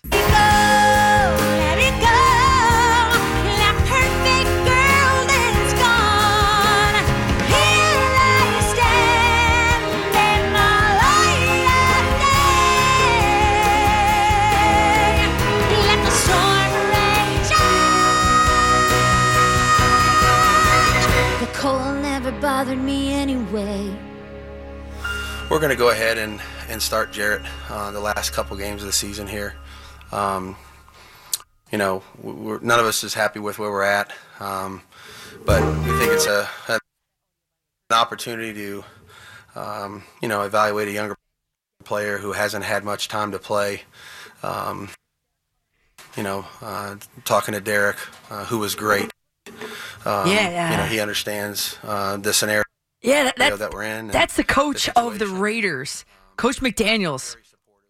That audio, by the way, courtesy of the Las Vegas Raiders, um, talking about how they're going to bench Derek Carr for the rest of the season, as if Derek Carr was a huge problem over there. Well, um, what people seem to forget around here, uh, maybe they release him, maybe, but I wouldn't just release him. I would try to get something for him. Derek Carr has a full no trade clause. Of course, that can be amended, but why would why would Derek Carr waive or amend that no trade clause to come and play for the New York Jets? I'll tell you why. I teased it a little bit before. Let me back up to just this past week. Just the other day, ahead of the Raiders game in an 8 degree air temperature f- Pittsburgh, Derek Carr was asked about playing football in the cold weather. He said, and it's a quote, in the cold, 90% of its mentality, or probably more percentage. You just set your mind because you know that they're playing in it, you're playing in it, and at the end of the day, you have to execute at a high level. Well, then, if that's what Derek Carr says, then I guess we can all label Derek Carr mentally weak. Because in that particular game, in the cold, Carr threw one touchdown pass and three picks. His rating was a 42.2. And to put that into context, are you ready? Derek Carr's rating that Christmas Eve Pittsburgh game in Pittsburgh was a measly three tenths of a point higher than Zach Wilson on Thursday Night Football last week. I mean, gr- how bad was Zach Wilson? Carr was like, hold my beer. So maybe that's just a one off, just a bad game, right? That's what you say, right? A bad game. Der- a Derek Carr led team has, again, I said it before, never won a game where the air temperature is at or below 37 degrees, not counting the wind chill, just the air temperature. 37 degrees or lower or fewer at kickoff. That's significant, especially if you want him to come and play here in New Jersey, New York. This is his ninth season. He has started 142 games, and he has never won a game where it's been 37 degrees or colder at kickoff. I mean, the most points he's ever had on a team in those conditions, air quotes conditions, because 37 degrees isn't even freezing. It's 35 right now in Manhattan. 19 points one time. In games where the it's it's cold, 37 degrees or fewer, in his career, Derek Carr has six touchdowns to nine interceptions and a completion percentage about 55%. And if it's via trade, the Jets are going to have to give up draft capital to get him. I mean, Fire McDaniels was trending on Twitter this afternoon. So you can clearly see how much the Raiders fans appreciate Derek Carr, the player, but probably more Derek Carr, the person. Seems like a fine guy, a caring guy, a compassionate competitor. But unfortunately, the retractable roof is not installed yet at MetLife Stadium. So Derek Carr cannot play on the Jets or not play on the Giants for that matter. The cold does, in fact, bother him anyway. 877 337 6666. Yaphank, we go. Michael, you're up on the fan. How you doing, Danielle? Great. How are you? Long time, good. Long time Raider fan here. So Okay. I'm going to tell you real quick probably what Carr Carr's going to end up and what's going to happen to the Raiders. Mhm. Carr's going to end up on the Saints, so he could play in the dome. And Mhm. word is Sean Payton might be coming back. Yep. So in, in a dome, he will thrive. He does. He, every all of us Raider fans know whenever it's the cold, he's he does never ever play well. Yep. But the the scarier part, the reason they did all this, because Brady was supposed to come let this year already. He's coming to the Raiders next year. He's not playing another year for Bowles. And Brady walks into Waller, Renfrow, Adams, and the best running back in the league. And the word is Gronk will come back if he goes again. How's the offensive line? No, it, it's okay, but the defense is the problem right now. They they they've led like seven games this season by ten points or more at the half, Mhm. and given it all away every time. Well, guess what, Michael? I was on. I don't know. I, I was on uh, out there. Do you know? Do you know Q, uh, Q Myers uh, out there at Lotus Broadcasting? He has a show, Silver and Black, I think it's called. Whatever, uh, whatever it's called. I was on with him, and he was like, "Hey, like." Right when they hired Patrick Graham, he- they they had me on, and they were like, "What to expect from Patrick Graham?" And then just a couple months ago, or a month ago, they had me back on, and it was like, "I told you so." It's like this soft coverage, the shell defense is awful, and and that defense, well, it might be talented, Maxx Crosby, but the scheme of it is awful. The, the sooner they can let go of Patrick Graham, the better. Exactly, and that, that's part of Carr didn't have Waller and and Renfrow for half the season, so that, that Yeah. that's part of the problem too. But yeah, he, he that's why they bench him because he's he's going to be done. And I got just one funny baseball one. I I saw it today. I thought it'd make you laugh. What's that? So the, the Cubs are talking about getting Dominic Smith, and they list him as a lefty power bat. How Oh. does the guy be a power bat when he didn't hit a single home run last year? Not one. I think they're uh, trying to sell it. I think they are uh, hoping. Maybe that's a projection. Yeah. I can't. Where did it say that? I really think I really think Brady's coming though. I really think he's coming. I the the the, and I know because I know the Vegas market and I've I've been on the radio there. Uh, I- the the offensive line scare you know I, if I were Tom Brady, the offensive line would scare me out there. Yeah. I know the conditions are great. The the the stadium is a beautiful stadium. It's indoors, you know, it's climate control, which is all good for Tom Brady, which is why I don't think he's ever coming here. But um, I, the offensive line would scare me. Uh, they missed on what was his name? Le- Leatherwood, right? Yes. They missed drafting him. They missed on him. He, he was he was a bust. So I don't I don't know. I don't know. I mean, the the weapons are great, but if you're an older guy like Tom Brady, you don't want to end up like Mike White with crack ribs. You want to be able to, and, he, and he's not a mobile quarterback. You want the best offensive line possible, and that's probably why he picked the Bucs when he did. He, exactly when he did, but now it's McDaniel, and that's why McDaniel. He's got no loyalty to Derek Carr. The guy puts up 3,500 to 4,000 yards every year. Yeah. Three-time Pro Bowler. Like you said, he's a player that plays with heart. It just hasn't gotten done. I don't know, and he, he chokes. I mean, Yeah, he does. He does. I don't know. I, I, Derek Carr, great guy. I'm sure he does a lot of charity work out there. I'm sure he's great, but I, to me, as, as a fit on the Jets or Giants, it's it's a no go for me. It's an it's a no go, and it just kills us because I, I mean, like long time since the '70s, I'm a Raider fan. Yeah. and we, we we were the winningest franchise for 20 years, and then we were the worst for the next 25. Well, you're talking to uh, people that love the Jets in this area, so uh, they get it. They understand. Yeah. All right, thank you so much, Danielle. Have a great night. Yeah, Michael, thanks for making the call. Appreciate that insight there from a from a Raider fan, and he said no too. Wait a second. Who's number 96 on the Detroit Red Wings? Detroit Red Wings. I got to tell you a story about this guy. Hold on a second. I just saw it on the TV in here. Hold on. Hold on. I'm getting it. I want to give him his credit here. What number did I say? 69? 59? 96. I'm tired. Number 96. 96. Jake Walman scored a goal tonight and on hockey skates hit the Griddy. Whoa. That's next level right there. That's pretty I- cool. I saw the clip on Twitter. Was it the most fluid, Griddy of all time? But you got to give this guy some credit for doing it on the ice. Yeah. You know, people make fun of Mike Kosicki to say that his Griddy needs to be seasoned. Can't, can't be doing that talk to the guy on ice. I know that was impressive. I had I had to inform you on it. It's probably on Twitter. I'll take a look. Jake Walman, Griddy. I'll find it for you. So if you want to take a look at that, it was impressive, especially on skates. Uh, you can follow me at Coach MCC A R T A N. You guys on hold, hang there. We got to go to. A, do we do a quick break here? Yeah, we'll do a quick break here. Then we got an update from Kevin Dexter, and I'll be right back with you. My name is Danielle McCartan with you till six.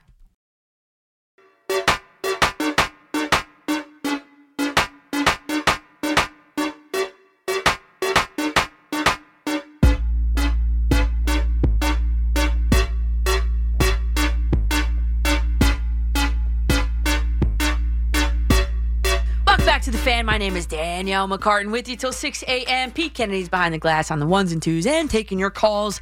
Uh, on that quick turnaround there, I did find Jake Walman, Detroit Red Wings, hitting the Griddy on a pair of ice skates. And I learned, because obviously there's no volume on the TV in here, I learned that not only was it just a regular goal,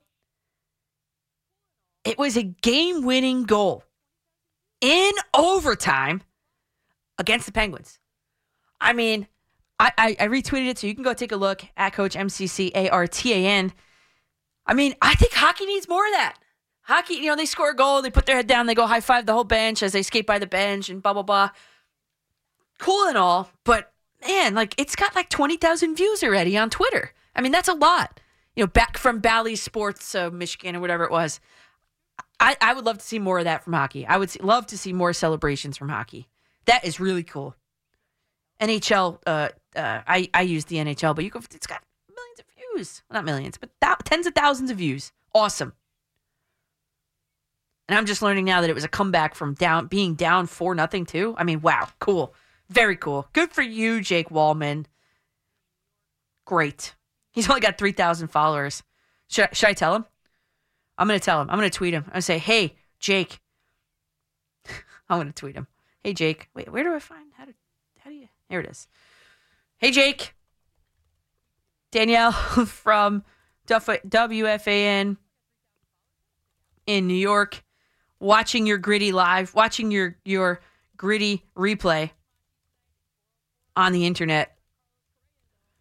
Looks great. Hockey needs more of it. Keep doing it. Keep doing it. See if he gets back to us. You never know. He's only got 3,000 followers. That'll stick out. That, that might stick out. All right, let's go to the phones. 877-337-6666. Been mishmashy tonight. It's 404. Still no news on Carlos Correa, though, um, which is fine. I'm okay with that. It means that they're really just fine-tooth combing all of the details in that deal. As far as the Yankees are concerned, well, no news is not good news for them, really. Um, they still need a left fielder. They still need someone to take Josh Donaldson. And when Brian Cashman gets out there and says Josh Donaldson is not only the greatest third baseman he's ever seen in his whole entire life, that he deserves all the gold gloves. I mean, oh, it makes me want to throw up. Really, wants makes me want to toss my cookies, toss my lunch, whatever, whatever. That's, I never get these expressions right. And um, talking about the Jets and and who should be the quarterback next year. Hint, spoiler alert: not Zach Wilson and not Derek Carr. Of course, the Giants are winning in this weekend. So all of those things are on the table. The Brooklyn Nets, 10 in a row. Kevin Durant making gritty play. Speaking of gritty, gritty plays out there. Um, the rest of the team has completely bought into Jacque Vaughn, and they are the hottest team in the NBA. The team to be reckoned with moving forward, so long as Kyrie Irving can keep his act together. Hey, everything. Any, whatever you want to talk about, give me a call. 877 337 6666. To Kingston we go, and Franklin, you're up on the fan. Hi, Danielle. Uh, first time caller. I've been a fan since the Saturday night days when you were hosting with uh, After McMonagall. So, Host, hosting with what? Uh, McMonagall, and then you followed right after. Oh Saturday. yeah, oh yeah. I was on before that, but yeah, that was uh, my usual overnight Saturday night spot. Yeah, after yeah, McConaughey. yeah. Like yep. things. Yeah. Well, thanks for taking picking up the phone now. Oh yeah, no problem. I just want to get your thoughts on the Mets uh, and Yankees. I guess. Um, Yeah. I'm a big Mets fan, and I know our roster's loaded, but the National League is very competitive. The Dodgers are good, Mm-hmm. Phillies are good, Braves are good. Maybe the Yankees have a better shot at the World Series. What do you think? I think so. I mean, I, I got odds. I, I think at the time I placed the bet, both the Mets and the Yankees were at plus 900. So they're, they're right up in there in the competition. Um, ultimately, as they're constructed right now, I think the Mets are a better team. Okay. Yeah.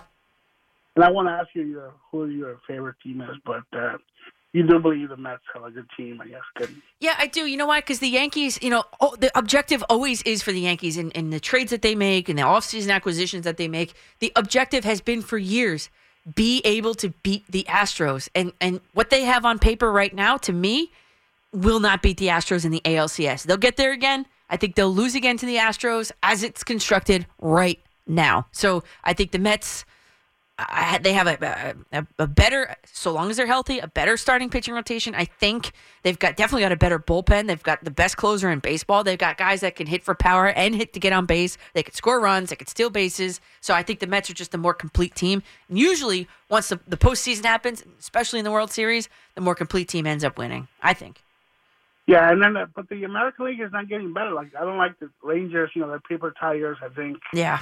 a lot of acquisitions. So you know, and the Yankees are a veteran team. So, but I'm always a paranoid Mets fan, right? I appreciate that. I know. I know. You're conditioned to be that way. It's not your fault. Yeah, exactly. So thank you, thank you for taking my call. Uh, Thanks, Franklin, for making it. Yeah, I mean, if, if you're looking on paper how these two teams are, and you're like, pick a winner, pick pick one of these two teams to send to the World Series. Who do you think makes it? I'm picking the Mets. I am. They they are the more complete team. And the bats went frigid cold for the Yankees against the Astros this last ALCS. Frigid. I mean, we talk about it every single show. Three guys on that team in that starting lineup against the Astros in the ALCS were hitting under 100 in the postseason. That can't be. And the Yankees have really done nothing to change the team to rectify that situation. In fact, you can argue that that that they've gotten worse, letting Benintendi go. You know, he was a key cog. He was a perfect type player. But I think the Yankees, and we can talk about this tomorrow. I think I have this. I want to talk about this in tomorrow's Open. But I think the Yankees have, and Bryan Reynolds and the and the Pirates have something cooking. That would be pretty good. That would be a great move, actually. So we'll see. We'll see. But right now, between the two of them, I think the Mets are the more complete team. In the order that you call, let's go Chris in Rockaway Beach. Chris, what's up? Hey, how you doing, Danielle? Good, good. How are you? All right. Listen, I just wanted to uh, get your opinion on something. You know, they've been talking. They've been talking about Zach Wilson from the standpoint of uh, you know of uh, Saleh and uh, and Douglas, as far as uh, you know, they have you know they have to commit to this guy because because he was the number uh, two pick. Right. You know, they gave him a big contract and everything like that, and they don't want to look like uh, they don't want to walk away from it. You know, uh, with egg on their face. Right. They don't want to But make I it look like I- they didn't evaluate him properly and make him. They made a Right. mistake. They don't want to admit it. Maybe Right. not. But I but I think I think they'll look worse if they don't do something about it. Mm. You know, I mean, at this point, at this point, you know, you, you know, White's coming White's coming back. He's got two games to, to show his stuff, and and you know they can evaluate that as far as next year. Sure. And uh, and then you know then you go after another another quarterback too. You know, and Zach Wilson. You know, you want to you want to ride the pine. You know, for the rest of your career. You know, so be it. But you know they they need to they need to do something to send a signal that you know they made a mistake and uh, you know Zach Wilson isn't what they thought he was going to be. Yeah. Yeah. I mean, uh, uh, will they do it? I don't know. Will he improve? I don't know, Chris. That that, that that's a good point, and that's that's kind of where I'm at. I, I would love to see. I, I wouldn't like to see him cut. Actually, eh, and as crazy as that sounds, I would love to see him as as QB three for next season. You are not going uh, with the understanding that you are not going to touch the field. You're just not. You're going to sit there. You're going to learn. You're going to learn like Eli Manning did. You're going to chart every single blitz on a piece of paper until you can get up under center and figure it out in real time. Like but there's things that you could do to teach him without him being on the field. And maybe that's what they should have done to begin with. But they didn't. They coddled him. So, will they admit that they made a mistake? Remains to be seen. I don't know. But how did they make such a big? How did they make that mistake? I'm, I'm sitting here. I, I did not get to meet the kid. I di- did not get to go to that pro day or, or what. I don't have the information that the that the Jets did on, on, on any of these guys, and I didn't like them. I don't know. I think they just fell in love with him. They was just enamored by him. Max and Wanta, you're up next here on the fan. Hey, a happy and a healthy, a non-violent, non-drug overdose, no suicidal, and every, every, every. Well, that was weird. Why would you go into that? I think it was going to say New Year. Like, what? it's just silly. It's aggressive. It's just silly. It's aggressive. And you know what? It was nothing dirty. No. It's a good sentiment, sure. So appreciate it. Yeah. But it was a it was a dark twist. Yeah, no, I didn't like that. Sorry about that. Sorry for making you wait on hold for that to, to, to start with that. Um, but if you want to call back and leave that part out, I'm happy to do that. But that's uh, it's kind of weird.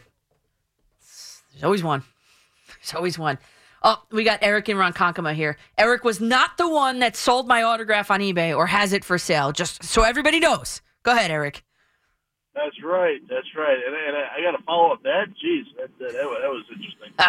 yep. But, Happy uh, New Year to you, uh, Eric. Happy, that's right. Happy and extremely healthy. How about we leave it at that? Perfect. And and, and successful. So, Exactly. Um, I, I did, by the way, try to look up that, that eBay stuff. That was kind of weird. Did you find it? Um, no, I didn't. Oh, I don't know the guy's name. I, I could send it to Yeah, you. I know you messaged me and I didn't get a chance to do it. Yeah, yeah, I have, I have to uh, look into it. But um, okay, look, I need your help with something here. The, the, the stuff with Mike White, you know, the uh, the rhetoric's driving me a little nuts here. Okay, look, I, I we all know what the story is with Zach Wilson, and deservedly so, right? We all know that Mike White has played better than Wilson. Okay, Mhm. just from what we've seen. Yeah. But the thing is, every you know, I can't say everybody. The majority of the people have anointed this guy to be the answer. Mm-hmm. Okay, for the Jets. Now, maybe based on what they have at the moment, I might agree with that. But the guy has only won two games. Okay, for them. Sure. Right now, now I, I've heard talk from other people, and I've tried to call in. You know, it's a lot harder during the day, as I'm sure you know. You work during the day, Mhm. and um, but you know, there there are some there are some people out there, fans, hosts, whoever, that basically have said that it it, it would have been a given that the Jets would have won both games against New England had Mike White started those games. No, you can't say that.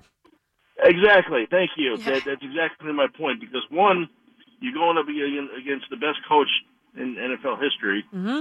who also, by the way, loves to make it a point of embarrassing the Jets however he can. Mm-hmm. Good. You don't think he would have been now? You know, maybe if he came in during the game, you know, uh, that you know, let's say Wilson got hurt or pulled or whatever, I can see maybe it might have been hard to adjust at that point. Mhm. All right, but it, going into the game, knowing that he was the quarterback, I got to believe that he would have had some kind of game plan to go up against Mike White. All right. Absolutely. So now, now that's not to say he wouldn't have won the games, but I can't say for sure that he would have. You know that it's a given he would have won both those games, and the Jets would automatically, right now, be in the playoffs. Mhm. Right Right. now, at the same time, you know, the, I think people are want him to be evaluated for next season, which I don't, I don't argue with. Mm-hmm. But uh, someone brought up yesterday about Baker Mayfield. You know, like with well, you know, given all the traveling he's done in the last year plus, you know, between teams. Oh, you know, the, what if Baker Mayfield came to the No. the Jets and people are like, oh, well, yeah, thank you, but people are like, oh no, he stinks or whatever. But yet he had a couple of phenomenal games recently for the Rams. Mm-hmm.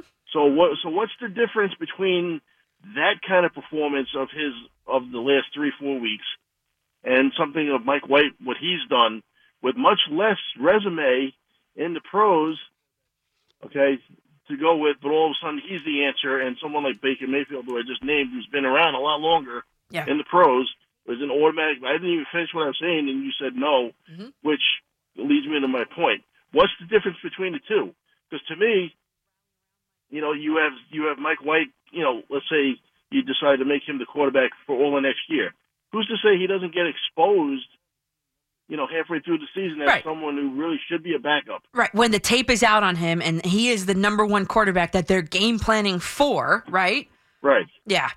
I mean, I like Mike White. I like that the players rally around Mike White, but when you look at his numbers and you start comparing them around, I mean, 1.1 touchdown a game. I mean, come on. I mean, that's There's, there's a reason he's been bounced around between a number of teams. right. And I love So- I love him. I love the story. It's a great story. He I don't Yeah. believe Mike White's a quarterback that's going to take you to the Super Bowl.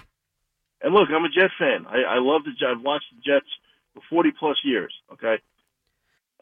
You know, it, it annoys me to no end that we can't find a guy to, you know, be consistent enough to even give us like a half a dozen years as a quarterback. Yeah. I mean, how how is it you get you you go from Ben Roethlisberger to Kenny Pickett or you know whoever's whoever's in there now. You get Brett Favre to Aaron Rodgers.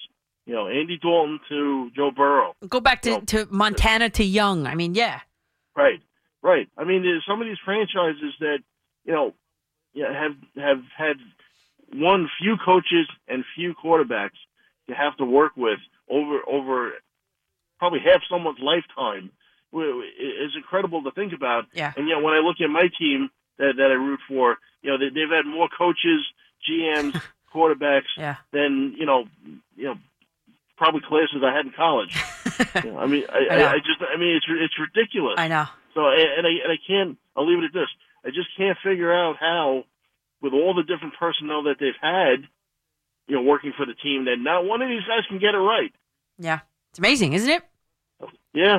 Right, and it's, anyway, and it's even different ownership too between all the years. Yeah. You know, that's Yeah, well, that, that's the, the difference there. Okay, uh, I'll, I'll grant you this. Leon Hess was a, was a great guy. Yeah. he just wasn't a football guy. Mhm. All right. Um, Woody Johnson, I, I think part. Well, the main, one of the major reasons why uh, Belichick left was because he didn't like the fact that Woody Johnson was coming in. Mhm. So, uh, you know, who's to say? I mean, there, there's a lot of I, I don't know. I wouldn't say doubt. I'm not. I'm not thinking of the right word. But uh, you know, as far as what his, um, how much he really thinks towards owning the the Jets, as opposed to uh, somebody like uh, you know the Dolan who you know interferes all the time with the Knicks because he likes the Knicks, even Right. though he's, he he doesn't do it properly. right. So And he leaves the uh, Rangers alone, and they're always good. yeah, right, exactly, right. It's it's kind of funny that way. Rangers are successful. He, he doesn't have a hand in it. Yeah. You know, Dolan likes the Knicks. He goes to the games all the time. Yep. He he uh, uh, interferes with them, and they don't do well. But it, but you know he's you know oh, a better better example. Steve Cohen with the Mets. He's a fan. Steinbrenner with the Yankees was a fan. You know, did whatever he could to improve the team. Woody Johnson does not give that impression. To him, it seems like it's just something to to have in his back pocket. Yeah. Oh, I'm the owner of a football team. Yeah. So anyway, Yeah. Danielle, you have a great rest of the day. I'll talk to you tomorrow. Thanks, Eric. Appreciate the call. Uh, yeah, I, uh, I, I kind of tend to, to agree with that. Although I never met Woody Johnson. I mean, if you were uh, really hands on and, and, and proud of owning your team and this and that, well, then why are you taking an ambassadorship across the ocean? I mean, right? And leaving someone else in charge to the day to day. I don't know. Can we do? All right, let's do. Hey, Douglas in the Bronx is up on the phone. Go ahead, Douglas. Oh, hey Danielle. Hi, good morning. How are Yes, ya? Thanks. Yeah, I'm doing good. I uh, thanks for taking the trip down memory lane last night with you and Pete talking about the Osbournes. Yeah. Uh, if you remember, 21 years ago, there Tuesday nights following the Real World Chicago, and I tweeted you that was the season that got me back into Real World. And the WFAN connection shortly thereafter. Dodie Mack, who did the midday shift with Susan Waldman, was saying, "I have to watch Real World Road Rules Challenge. San Francisco's Puck is competing in it." And that discussion got me to check out. Oh, I wonder what the show's all about. 21 years later, I'm still watching the challenge. Yeah. Sad about that. I, you know what, Douglas? I did not get to watch tonight, so don't spoil it for me. I did not either. All I right, good. Not either. So yeah, you're you're fine with me. Good. So I want to piggyback on this uh, Steve Cohen thing, and I agree with Eric from Ronkonkoma. Uh, it was leading to my point, but I I feel these other owners there is something underlying there with all that criticism, and there's like um, an unspoken bitterness towards Steve Cohen because he Yeah. is a fan. Like like with all these other owners, you see them when the team wins the World Series, they're the first ones to talk at the podium. But it's always cookie cutter, emotionless. Like they treat their teams like a business asset. If the Mets win the World Series, Steve Cohen, he'll he'll have tears in his eyes. He'll be so joyous. He'll be like us. He'll be like the Mets fan. And I also feel like in the NBA world that there is a resentment towards Mark Cuban for the same token. Like he's a fan. He's a basketball fan. So it's like these other owners, they'd rather have owners like the ones from the movie Major League or our favorite show, Ted Lasso. Yeah. They'd rather have them lose every game. So more wins for them, right? But uh Steve Cohen, yeah, and th- you don't hear any criticism from Philadelphia, the Phillies, because they're spending. San Diego, they're spending. They're on the map. So uh, these other complaining uh, owners, their teams are not on the map. So Right, there's a because- big jealousy there too. Right, because they're not putting the money in of all of the revenue streams that they have. I mean, a hundred million dollars they're getting in TV. And you're a TV guy. Hundred million dollars TV contracts right off the bat for next season, and yet the highest paid player in the Oakland A's is making six million dollars. Make it make sense. Right, and and yeah, it's like, and then right, they had the gall to to cry poverty Yeah. in the last lockout, right? I Yeah. mean, yeah, sure. And I mean, this is and leading to why we had so many complicated ways to watch all these games on all these streamers. Oh, ridiculous. That's why, I mean, that's why they're getting all this money. Yep. Yeah, right. But uh, yeah, still, yeah, there's a jealousy, there's an envy there, and there's then that underlying bitterness that that's really unspoken. But that, that's that's the to me. I think that's the real crux Yep. of it. Steve Cohen's a fan, and most of these owners are not fans of their teams. Yep. It's an asset. It's a business. And thanks for that and ending on that there, Douglas. It's an asset. It's a business. It's fun. But then you got guys like Steve Cohen that are like, we, I am all, all in to win it. And it shows. So, uh, got former NFL quarterback who did spend some time in the New York Jets. Matt Simms is going to join me, Danielle McCartan, and you for a candid conversation about being a quarterback in New York and about the Jets' entire situations. I'm telling you, you don't want to miss this. I'm Danielle McCartan with you till 6.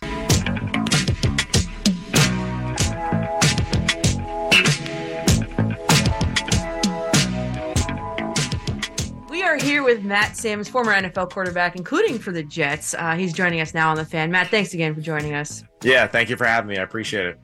All right, we got to jump right in. Zach Wilson, about him, Robert Saleh said, uh, We're not quitting on the young man, yet uh, Zach Wilson's relegated to street clothes during this playoff push. It certainly feels like it to me. What about Um, you know, right now in the given situation, I, I do think it is best uh, for them to shelf uh, Zach Wilson in the present moment. Um, you know, I'm someone that's you know a strong supporter of anybody who starts quarterback. You know, with the New York Jets, with the New York Giants, because I understand how much pressure that comes with that job opportunity. Um, but in this certain situation right now, you know, I, I just feel like he's a little bit, a little bit off on his feet. You know, you can kind of see that he's uh, he's not really all there. You know, focused mentally. Um, I feel like he's playing a little bit just slow right now, slow decision making, just not playing confident football right now. Um, and, and I think that is the right move for the Jets currently as a team to move forward with Zach Wilson on the sideline. Um, I do think part of the reason why Zach Wilson is in the situation he's in is because of the situation the Jets created for him as well too. So I do think there is a uh, catch twenty two to it, and I do think there is a situation where going forward, hopefully, um, you know, Zach Wilson can can come out of this situation more mature, um, with more experience as a man, as a quarterback, as a leader, and, and get another opportunity to uh, to play the game that I know he loves very much. Well, my question then being, I guess, is why not? I mean, we know what Joe Flacco is, so why not render him quarterback two rather than quarterback three? Well, I think really right now what you're doing is you're protecting him from himself. You're protecting him from the fan base. And really, you're protecting him for whoever are the last few people maybe in that organization that still really strongly support him in his corner. You know, I think right now for him to be put as number two um, after everything that has, has happened in the past few weeks, you know, there's still a level of distraction, you know, in your peripheral vision of all the other stuff that's going on. And if there is uh, the slightest bit of distraction going on for him personally, it's going to be very difficult for him. Let's say if Mike White goes in, gets re injured, and for him to go into a game and to pull it together with everything going on, I think would be very difficult. And I think the fans themselves would make that very difficult. Um, so I think it is more so just a protection of the individual and the current state and just making sure that it's not any worse as the season comes to a close. Understood. Now you've you've been there, you've played the position, you've been in these rooms. So what is like because I haven't. So what is the how does the role of a quarterback 3 differentiate from a QB 2 in terms of like number of practice squad reps or participation in meetings or engagement during the game even? Yeah, so I mean for everyone at home it's really simple. The starting quarterback gets every rep in team um, besides maybe a handful of walkthrough reps that the coach thinks that are necessary for someone like Joe or Zach to get in preparation for the game. Other than that, I mean, Joe and Zach will basically be splitting up the practice squad reps, doing their best job of impersonating the other quarterback, the other offense that they're running against the defense. You know, the good thing is, is that Zach and Joe are getting reps against one of the better defenses in the league. So it's not like these are reps that that should be uh, looked down upon or completely wasted. These are very important reps for him to continue to grow as a quarterback and as leader. Now, unfortunately, when he's number three, that means that he's getting the bottom end of those practice squad reps as well. So there won't be a ton of work to go to him, but nonetheless, he has to make the most of those opportunities. He has to put himself in game like situations as much as humanly possible and continue to just attack what it takes to being an NFL quarterback, which is just the relentless pursuit of perfection, which we know at the game of football doesn't exist. You still have to continue to pursue it.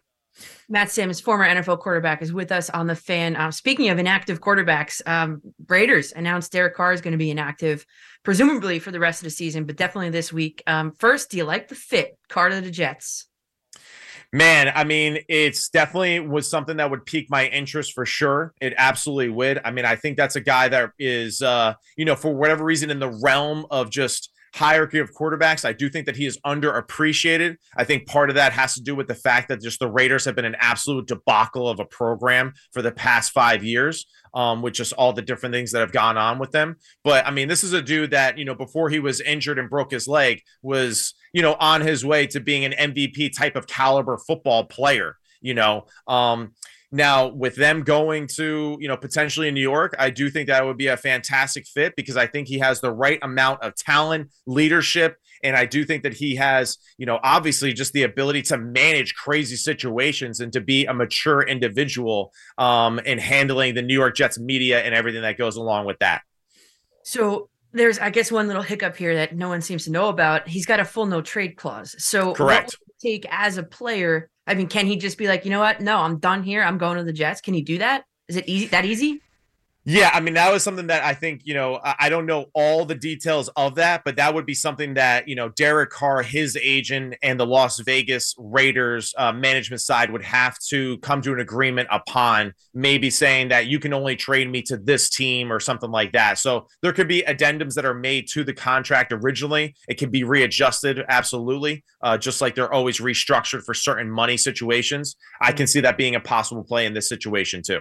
Now he's he's owed like a lot of money. I don't know the number off the top of my head, but can can that also be restructured, or the Jets are locked into what the Raiders gave him? Oh, all those things can be actually restructured. They absolutely can. You saw this past year actually with Matt Ryan and the Indianapolis Colts. I think the Atlanta Falcons are actually paying the majority of his salary this season for him to play for the Indianapolis Colts. Um, and we've seen this in the past a few times too with other players where the previous team is actually playing for a good portion or a chunk of that money. And this is things that people have been debating about recently too with guys like Aaron Rodgers who still have another year on their deal whether or not, you know, the Packers decide to move on from him or do some sort of a deal with him where they trade him or move him off to someplace else. So all these possibilities are are definitely um, you know, possible. You know, the question is really just will all these sides come to agreement on, you know, one one solid thing. Gotcha. Matt Simms joins us on the fan. Um, getting back to Zach Wilson and right. I know you have the Simms Complete Quarterback Academy, and I know it's for high school kids and college kids. But thanks for the shout out. I appreciate it. Yeah. so, uh, so, so, and I shouted it out last night too. But if Zach Wilson comes to you, right, you know, and mm-hmm. he says, "Look, Matt, help me out, fix me. I know you're the guru here." You know, you look at him and how he plays. What's kind of like the process of what what would you do to help him get back on track? Well, I think just like in any relationship, the first thing really is for me to kind of open myself up, be vulnerable about the things that I've done well, that I haven't done well, the things that I maybe have regrets or missed out on as a person, as a player, and then kind of just show him too that like, hey, I made some mistakes and it's okay. I'm still kicking, I'm still doing my thing, and hey, I I overcame a lot of these things, you know. So my thing would be originally just to kind of open up, present myself as someone that is also vulnerable, that is there to help him, right? So he can kind of let his guard down too and we can have that real one-on-one personal relationship so i can learn more about you know what drives him what you know ticks him off what motivates him and all those certain things that go with you know playing the position um and then just uh, from there, just start to help rebuild him into the person that not too long ago was probably indestructible. You know, and this happens with a lot of football players, particularly when football players retire, right? Because they don't know how to transition to the next phase of their life so it's very tough for you know as we say in the athletic world right it's like you you have two deaths your first death is when you can't play the game anymore and the second death is when you really die you know and sometimes that first death man it is hard i'm still dying currently you know so i haven't completely died yet of that first one but that would be the main thing right for me and zach is just to you know present him as someone that can help him with no extra agenda to it I don't really care if ESPN or these other guys talk about me. I'm here to help you, to help you perform better, to improve your mechanics and your confidence and what you do so you can go out there and play and have fun again in the game that you love. Yeah, I've, I mean, I've seen you out there doing it. So, are you setting up cone drills for him? Are you set? Are you setting up targets for garbage cans with like little brooms sticking out of it for him? I mean, what, what are you doing with with Zach Wilson? What's the plan? Yeah, I mean, you know, what's the plan? I don't know. You're just gonna have to come to a Simms Complete training uh, session for it to to see it. You know, but at the same time, you know, at, you're gonna be you're to try to use as much imagination as possible. You're going to try to just be as encouraging as possible while still making it tough and still making him fight and scratch and claw for everything that he has learned and grown to love in the game. You know, so it's it's something that like it really can't be put into words exactly how it goes. Um, but it's something that, you know, it's possible to do and he is capable of doing it and, you know, really, I just, I wish the best for him, you know, in this situation because I know, uh, you know, for me personally, just how tough this position is and how easy it is to throw uh, someone's career away because of, you know, some bad moments. You know, we all have bad moments, but for whatever reason in sports and especially in football and quarterback in particular, you know, you don't always survive from them. You know, and we see that with Geno Smith this year. I mean, you know, thank God Geno was stubborn enough to continue to play and get better and fight through it because now he is on the back end of that and he's a better quarterback than Russell Wilson. Even though Russell Wilson got paid, you know, way more money than he did, Pete Carroll and Geno Smith are the exact match that they needed out of each other. And you know that's what I hope for for Zach too going forward to have that opportunity for himself going forward again to rewrite the narrative of who he is as a person and as a player. Matt Simms joins us on the fan. Um, so then as a quarterback, I mean, you've seen the Mike White t-shirts, you've seen, you know, the frustration by the receivers on the field during the games. So like right. that's all that we could see as as fans here. But right how does Zach Wilson go about regaining that locker room? Because he's the only quarterback on the roster for next year out of all the ones. Right, right, and that that's where it is a little awkward. And, and this is a situation too that like I can understand as well with Geno and myself when we were in New York. You know, there was definitely some rumblings at the time when we were in New York where a lot of the veteran football players and some of the other players on the team wanted me to play over Geno. And, you know, for whatever reason, I didn't get uh, that opportunity the same way that Mike White did. And it doesn't matter either.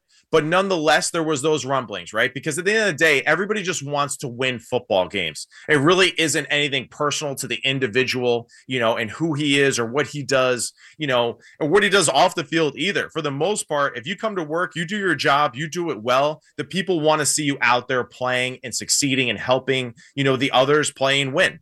And, uh, you know, this is something that I can relate to the situation. And I know how difficult it is for Zach to do that. The best thing to do is to really just keep it super simple, right? As like the Marines and the Army people would say, like, kiss, keep it simple, soldier. You know, go in there, work hard, be humble, you know, earn the respect of the players the right way. And, you know, the unfortunate you know thing about that is is that something that doesn't happen overnight. That happens over a long period of time you know from day in and day out and and that's really what he has to do. It's nothing there's no secret sauce there's no extra whatever to it. It's just go in there be humble work hard you know be vulnerable.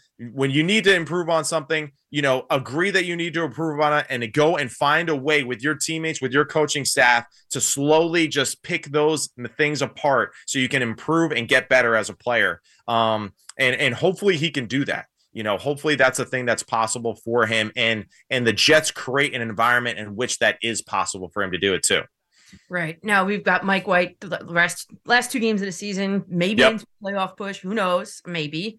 Um, what's his ceiling? Is it possible to see what his ceiling is just yet? Yeah, I mean, Mike White has done a, a very good job in the situation that he's come under, right? I mean, he's played well, he's played tough, he has good energy and confidence, right? He's playing with the swagger. He's also the backup quarterback too, as well. So there's really nothing for him to lose in the situation either. The good thing is, is that he's made the most out of it. The other odd thing about it, even though everyone talks so highly about Mike White, is he's still one and two as a starter. So he still has the same issue as Zach Wilson, not getting enough wins as the starting quarterback. So this is where last time we discussed, you know, I still think that there is some room for growth as far as the offensive, you know, scheme uh, a- as a whole going forward. You know, obviously the loss of Hall at running back was extremely big and extremely important loss to this team. But that is something that I think going forward, you know, that is something they have to kind of revisit again to just make sure that they're improving each and every week as an offensive uh, scheme and and just ability to create big explosive plays to gain momentum, to recapture momentum, to control the tempos of games like all the other great teams in the NFL have been doing. So I have an uncle who lives now in California. He's from Nutley, but he's from he's living in California. Every week I get the text, Danielle, LaFleur sucks. Get rid of LaFleur. So obviously, obviously that's the fan perspective. But I guess what is one thing LaFleur does well, and what is one thing he needs to work on with this particular offense? Yeah, well, and this is something we discussed last time I was on the show as well. That is that LaFleur is a very good coach. He's a young coach, though, as well. He has been a guy that has been around Kyle Shanahan, Mike McDaniels, all those guys, Matt LaFleur as well, his brother at Green Bay. Um, and he's seen a lot of really good football. He's been around a lot of winning franchises. I think now really the biggest question is, is that he's got to find his own little niche you know, to the players that he has and maximizing that as much as possible. That is something that, you know, unfortunately, his brother Matt doesn't have to do very much because he has one of the greatest quarterbacks of all time. So he knows that at the end of the day, Aaron Rodgers is kind of going to correct some of the things that maybe they aren't as on top of as they should be. All right. But nonetheless, they still learn from those opportunities with being around Aaron. Um, you know, but he's been around Kyle, he's been around Mike, he's been around all these guys that are super smart and know exactly what to do. Now that he's on his own, you know, he's got to balance obviously Coach Saleh and what he thinks is right too.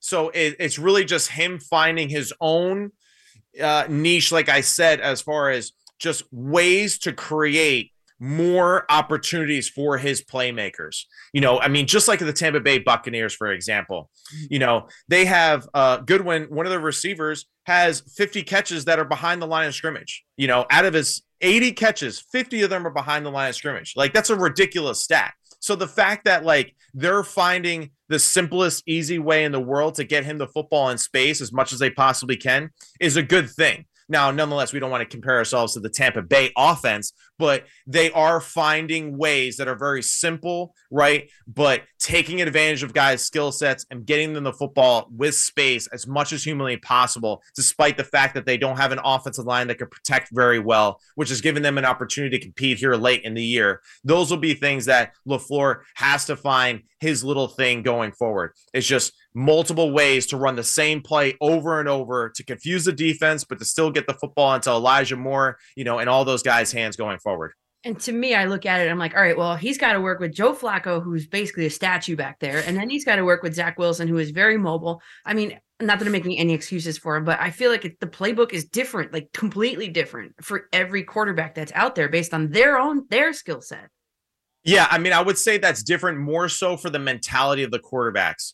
Um, I, I, wouldn't say that necessarily their athleticism is the biggest difference, right? You know, with Zach Wilson, he absolutely can move better than Joe Flacco, you know, but nonetheless, we haven't seen enough of that from Zach Wilson on the NFL field enough where he's made those off the cuff plays as often or as consistently as he would like, right? Or as we expected.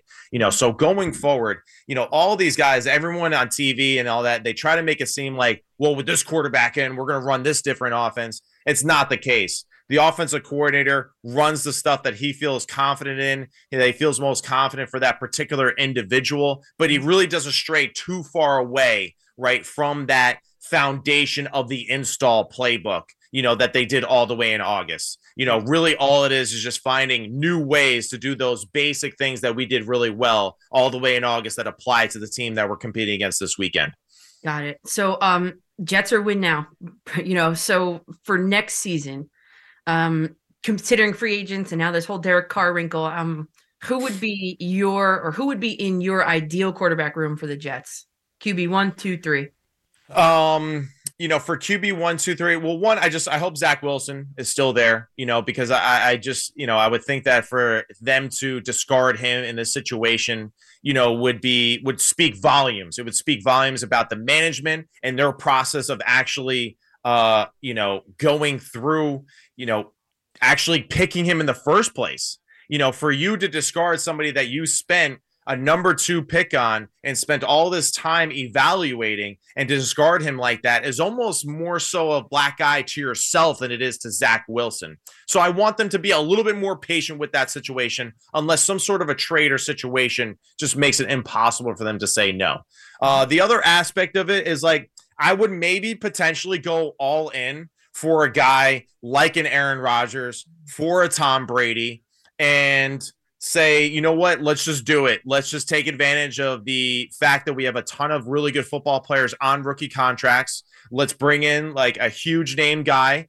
Let's allow him to work with a guy like LaFleur and educating on what he has done well in the past with his multitude of, uh, of coaches that he's had in his career and mesh the two together. You know, this is where I think you've seen guys like like Aaron Rodgers and LaFleur and also Nate Hackett, you know, who was just fired. You saw just three great minds together creating a great offense. And I think that's why they've had such great success in Matt and Coach LaFleur's early career there in Green Bay. The same thing with Tom Brady. Tom Brady had so many great offensive coordinator minds in New England with Weis, with McDaniel. He took all that knowledge that he had, he took it down there to Tampa Bay, right? And now Byron Leftwich is aware of all of those things on top of the stuff that he already knew from the Bruce Arians type of style. So that's where you see these amalgamations of just different offenses and different schemes and different ideas come together. So you're going to have, you know, the the LaFleur's background with Shanahan, which is great and then the potential of a veteran quarterback, whether it be Derek Carr, Aaron Rodgers, or Tom Brady, come in there and maybe tweak or add things that they did extremely well or wrinkles that he never thought of that he did with other coaches and build even a, a new rapport of as their understanding and knowledge of the game. And the trickle down, obviously, to Zach then would be correct. Yes, and that's where I really, you know, that's why I say I hope Zach is still there because I think it would be a great opportunity for mm-hmm. Zach to be, you know, the backup or the third string quarterback of the Jets roster with a guy like Derek Carr, who is a grown man in that situation, or a Tom Brady, or or even an Aaron Rodgers, whoever else is out there potentially as a veteran free agent. I think that would be just so important for him to be just a fly in the wall and absorb all of those lessons that that he can learn. So the Jets need to win. Final question here: the Jets need to win, uh, win out. Patriots need to lose one game. Right. Jets are making the playoffs this season. Uh, do I think they're making? It's possible for sure. I'm not going to say yes or no, but I would say that you know it. They're they're definitely uh 65% chance for me. So I'll do I'll do the analytics uh, type of thing right there for me. Matt Simms says a 65% chance to make the playoffs. And, uh, you know, I wish them well. I, I, wish them and the Giants well. I, I love uh, our local teams here. Always root for them. And uh, and hey, you know, if the Jets need any incentive as far as just continuing to coach and mature, you know, and mentor young quarterbacks. I mean, look at Daniel Jones. I mean, Daniel Jones has done a phenomenal job, and he's doing it with uh, you know, a group of receivers that isn't necessarily known for their talent or athleticism or being a receiver one unit.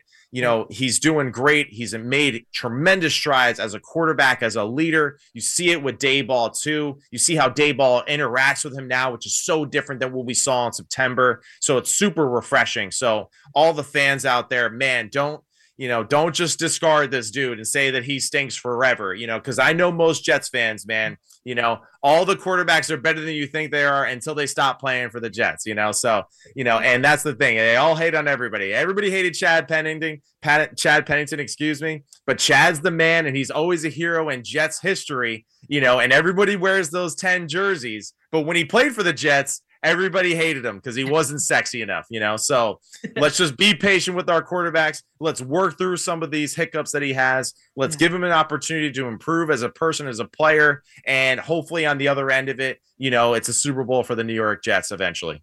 Wow, can you imagine that? yeah, let's go. Let's go. You're awesome. Thank you so much. I appreciate it. No, thank you for having me. I really appreciate it. Look forward to it.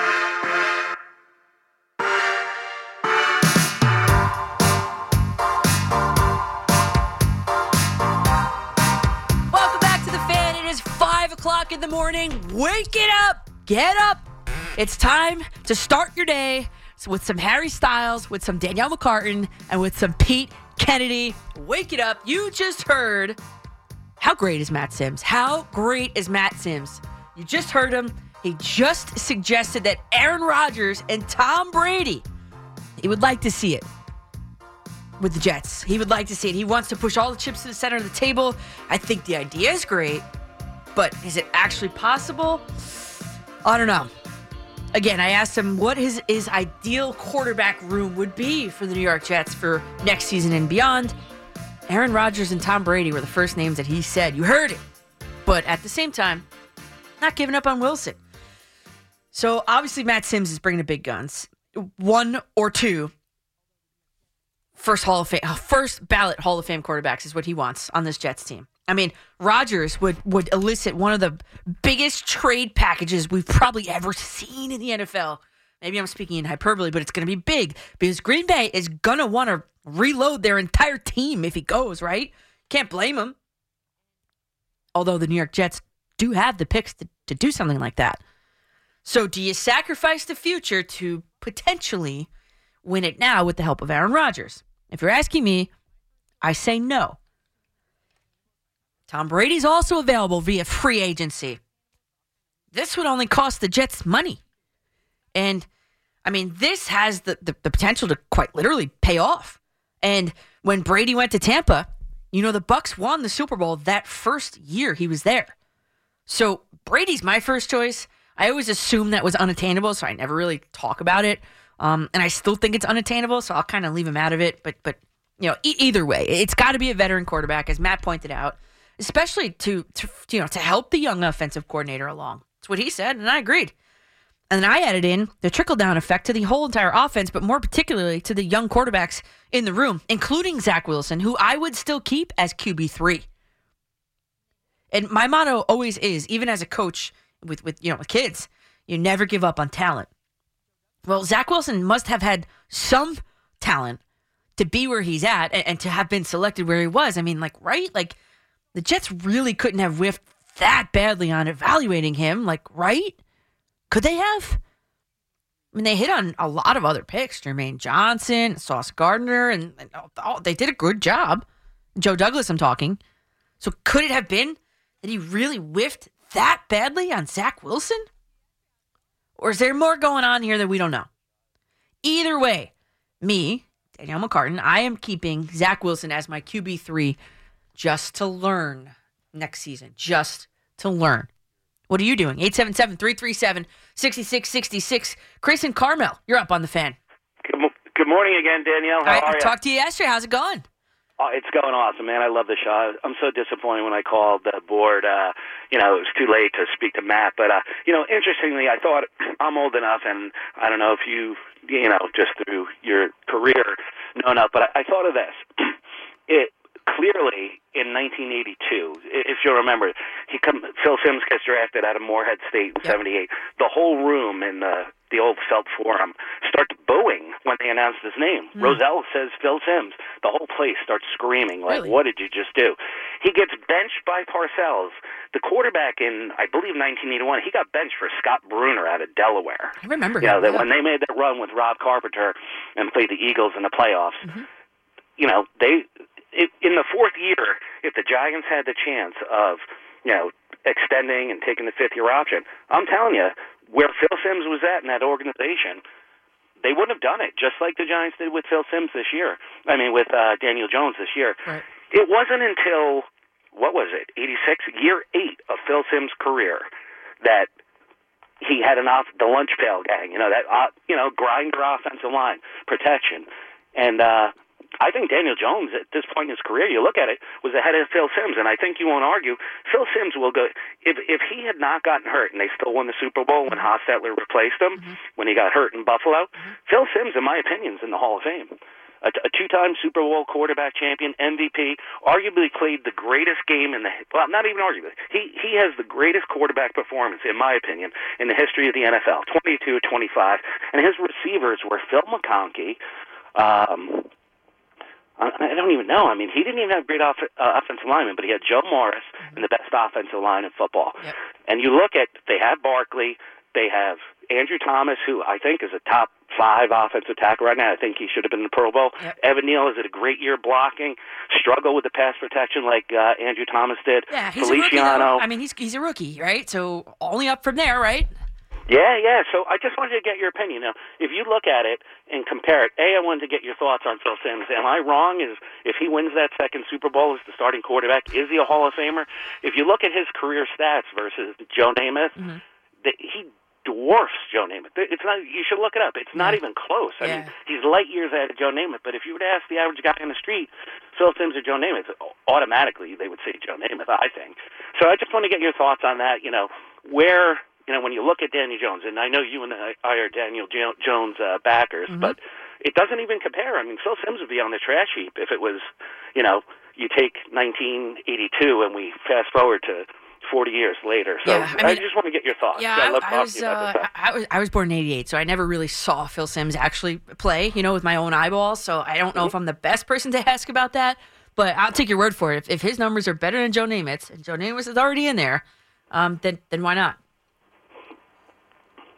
Absolutely. Yeah, I mean, thanks for the call there, Chris. And, and we're not going to go into, you know, let's dust off the encyclopedias here. Everybody can get out the stats of some obscure quarterback and compare them against, you know, two of them, and they should be into. Let's not do that. But uh, listen, if if we're talking Daniel Jones, and that's kind of where he was doing the comparison. If, if we're talking Daniel Jones, I mean, there's there's no reason why the Giants should not offer him money, and there's no reason why he should take a hometown discount, quote unquote, to stay with the Giants. He's going to be in demand across the league. He is. He just is.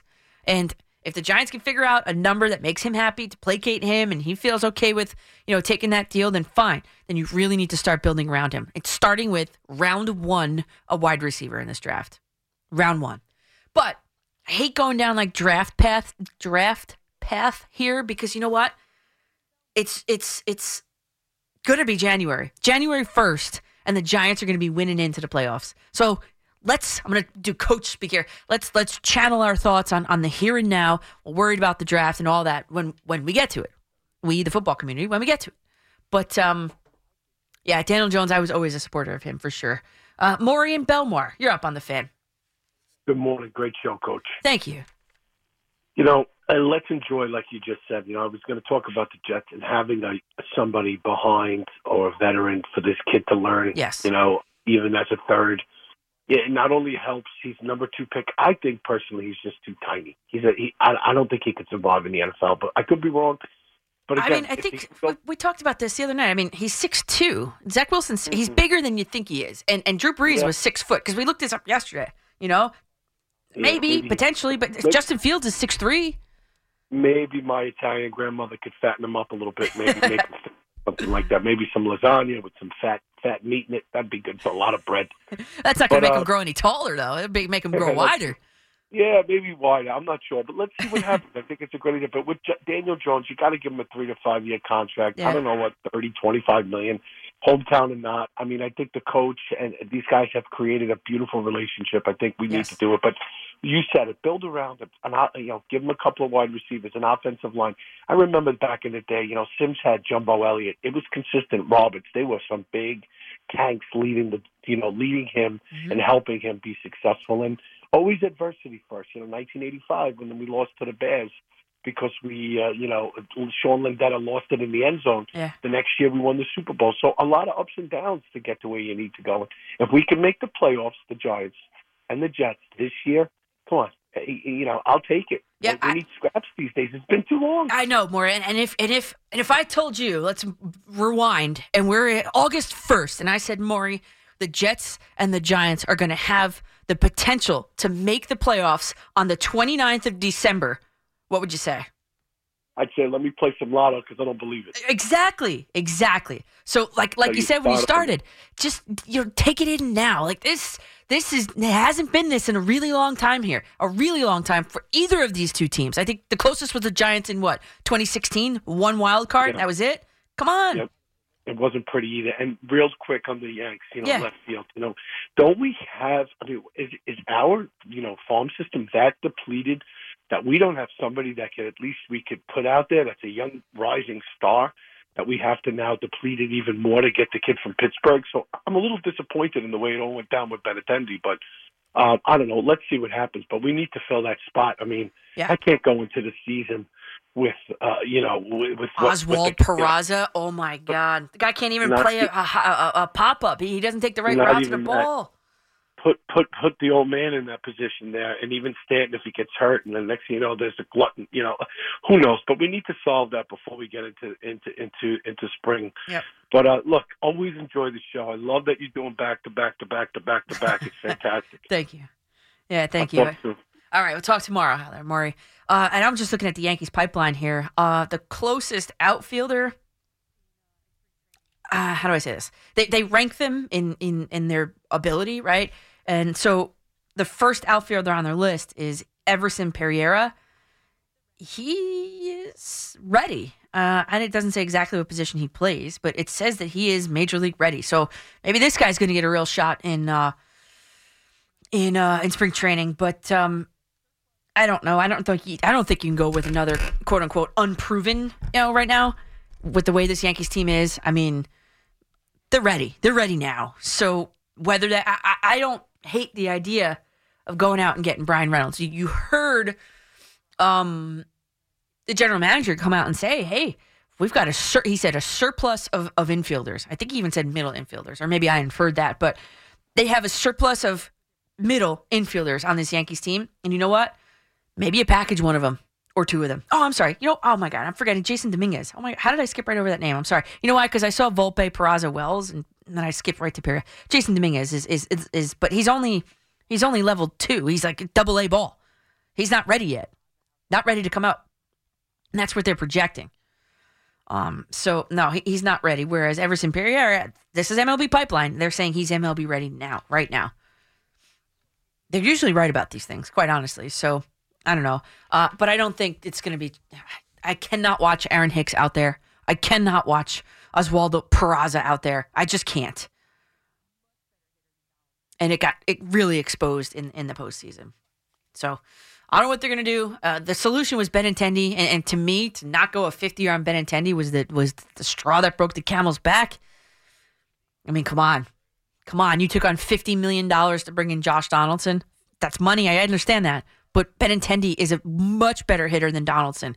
To me, fi- five. You want five years? Fine, you got five years. Done. Back to the phones. Uh, uh, Brett in uh, in Jersey. Brett, what's up? Yeah, I don't think the Mets need Carlos Correa. I think we have um, um, Mauricio. He's, he's, he could be the power of the guy that we're looking for. The one that's um, Could be, up on right, the- the ball. Key phrase being could be. Yeah. Yeah. All right. Yeah, I don't. I you know what? I don't know because again, just like the Well, Yankees, I'm I mean this this team is win now. I know, but Ma- Mauricio is killing winter ball. And uh, I think Mauricio and Alvarez may be the power we're looking for. Uh, where's Alvarez going to play? If you're going to tell me DH, uh, then I'm going to keep him get his reps at catcher in AAA. What I'm? And, It's a thought. Yeah, no, I know. I, I it's it's a thought, right? It, it's something. And, and um, yeah, like I want, we could be, you know, like the Braves keep building from the uh, in the minors, and they Yeah. always have homegrown Georgian talent. You know, Yep. we could be the Braves of the north. Um, we mean Alonso and McNeil from um Mets, and Nimmo is um homegrown. Yeah, of course they are. Yeah, they all started on the Las Vegas. Uh, what was it? 51s, 61s, whatever it was. Yeah, Yeah. yeah. Along with deGrom. Yeah. You know, and of course he's not there anymore. But yeah, I mean, And Rosario and um Gimenez are killing Cleveland. They I know, I know. I talk. You know what? I talked to Gimenez uh, when I when me, my dad and I went to uh, what was it Labor Day weekend. We went to to Cleveland, and I got to talk to Cle- and Gimenez, and I said, you know, I really liked you. I didn't tell him what I do. You know, I was just a fan, right? So I said, I really liked you on the Mets. He goes, he already, he basically inferred that he already told me that we're playing in New York. Like he knows the schedule. He is waiting to show the Mets what they're missing out on him. Yeah, that was bad. I mean, we got Lindor and Carrasco did it last year. Mhm. Uh, those, those are homegrown. You know, we could have got them. Lindor's homegrown? No, I mean the, the trade. Oh, oh, oh, yeah, yeah. Yeah. Yeah. Yeah. Um, yeah, I don't know. And, and thanks for the call there, Brett. And the, the problem is if if it's not Correa, you better not miss on any of these guys as your quote unquote big bat because Brett Baty in his you know when he got called he had, he started off hot the whole story you know the whole the first home run all that. He hit 185 he right now is not your big bat. If you're bringing up Francisco Alvarez just to swing a bat then in my opinion you keep him down in AAA you cannot pigeonhole Francisco Alvarez into a DH position and he doesn't get any reps at catcher. That- that's not an ideal scenario for your number one overall catching prospect. No, I'm not doing that either. Mauricio, okay, fine. It, it does say that he's MLB ready. Give him a look in spring training. But he's a shortstop. Willing to switch to third base to accommodate Lindor? I don't know. Lindor willing to switch third base to accommodate Mauricio? Probably not. So if your owner wants to go out there and go ahead and get Carlos Correa, you let the owner go out and get Carlos Correa. And here we are at 5:17 in the morning.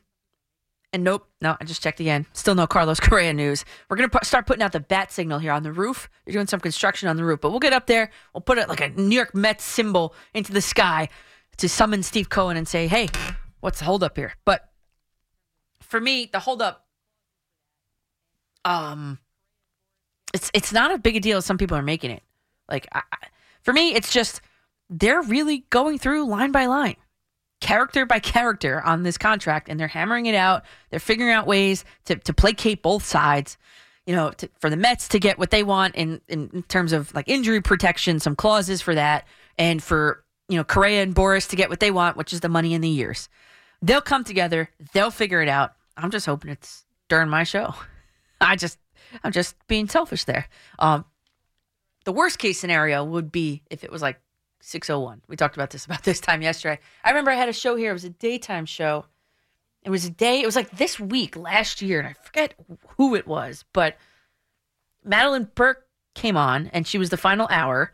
Then we went out to lunch afterwards, and I got like as soon as we walked into the restaurant, a nearby restaurant, I got a notification that whatever team made a big move, and I was like, "Come on, this couldn't happen ten minutes ago, fifteen minutes ago." Well, at least that's the beauty of live radio. That if it happens, you know, it, it's happening for you as well. If you were more full fledged in the podcast game, which you know, Yeah. that's more of my scene at this point in time. You know, you record an episode, you edit it, you post it, you write up a description, you make a title, yes, maybe make a graphic for your YouTube thumbnail, and then it's Yeah. just irrelevant Yeah. instantly. So at least live radio, you can bounce with the punches. Yeah, I got the Kodai Senga uh, thing, the the announcement. 11:30, 11:32 p.m. on a Saturday night. Kodai Senga's a Met. You can't really ask for much more than that. I know. And I wanted him. It wasn't like a player that I was like, "Oh, yay!" No, like, and I would tell you that I was like, "No, that would be the wrong move." That was a great move, and I, and I loved it. I said that you couldn't ask for much more than that, but you are asking for more than that Uh because you're asking for it again. Yeah, just to happen again. what's, what's so hard about that? uh, so it's been a big mishmashy show, and I love those kind. It's like you pick up the phone line, and you're like, "Hey, what's it going to be now?" So uh, we've talked in depth about Steve Cohen, and uh, probably the biggest topic of the night, I would I would say, is is the takeaway here is is Steve Cohen and and the money and the spending of the money. Is it bad for baseball? That's kind of the essential question there, and and for me, my answer, absolutely not. It's great for baseball, and and I put up a poll on Twitter, and uh, it closed a little while ago. I said, "Is Steve Cohen's spending spree, quote unquote, good for baseball?" And if you were listening at the time, a couple hours ago, and you and you voted in it, eighty-seven percent of people said yes, it's good. And I understand that probably a lot of those people are Mets fans, but there's many other reasons why I think that that whether objectively, right? I'm always objective. Objectively speaking, this spending and these contracts, this is this is good for baseball. So I'll explain that coming up next here on the fan.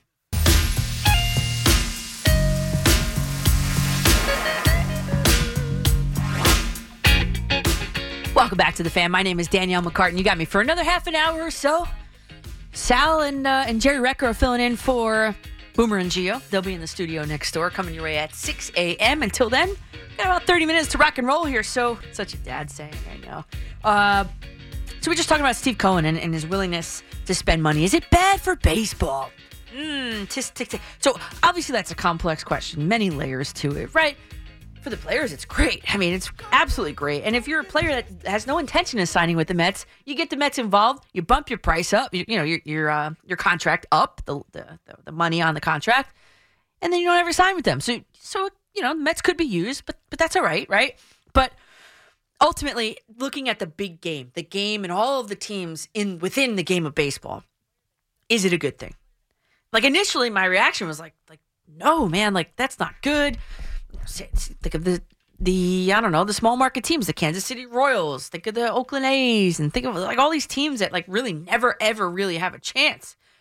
And now you got a guy spending you know overnight three hundred and fifteen million dollars on on a player that's just a player to have, although they do need him, but not all. You know, you know what I mean? It's it's a luxury. Carlos Correa for the Mets would be a luxury at this point. But then I started thinking about a, I've been ruminating on this uh, on, on a week for about a week. Those small market teams, I don't feel bad for them. And you got the, all these anonymous, you know, high-ranking officials, executives, obviously from small markets. They're complaining to all these different outlets. You know what I mean? So here's the thing: these small market teams, don't forget that they get a cut of the dollars paid from each team that exceeds whichever level of luxury tax. That's literally what the luxury tax is there for. And if they don't spend it on reinvesting for their, their own team, I mean, that's their problem. So, like, even with this new CBA, they, the Mets would have been taxed for exceeding, you know, the highest level of threshold at, at 75% in, in the old CBA. Now it's 90%. So how I read that is these small market teams, they're going to be raking even more cash in from this stream, from this luxury tax stream. And of the 30 baseball owners or ownership groups, 24 of them are billionaires with a B. And 13 of those 24 are worth over $3.5 billion. So that translates to me, they can spend the money. They're just choosing not to. And what about this? How about this? Every team, every single team, the Yankees, the Mets, the A's, the Royals, they're making at least a $100 million in TV money to start the season off. And the New York Post said it's a value that around half the league does not invest in its team each year. I mean, really, truly, case in point, you're being handed money and you're not putting it back in your team. I don't feel bad for you. You don't want to spend the cash to improve your team. That's a you problem. So, Steve Cohen, I've got no problem with it. It makes the game exciting again, it gets people into it again. I mean, were you not excited to see the news that they overnight you woke up and you saw Carlos Correa might be a Met for how much money? You know what made that happen? Money. So, no, I don't feel bad.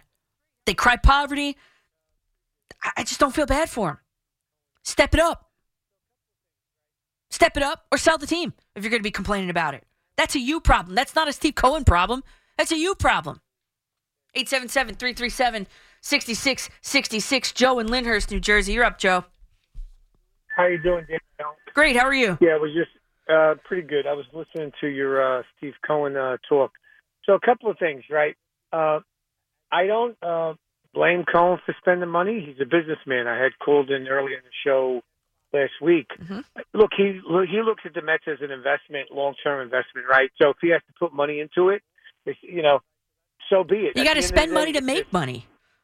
if they're successful, that that value of that franchise goes up. He looks at it as an investor, as a professional investor. He's not worried about if this year he's uh, his net profit is fifty million up or fifty million down. He's, he, he's a stock guy. I know well. I know him well from from from Wall Street, right? So that's number one. Number two.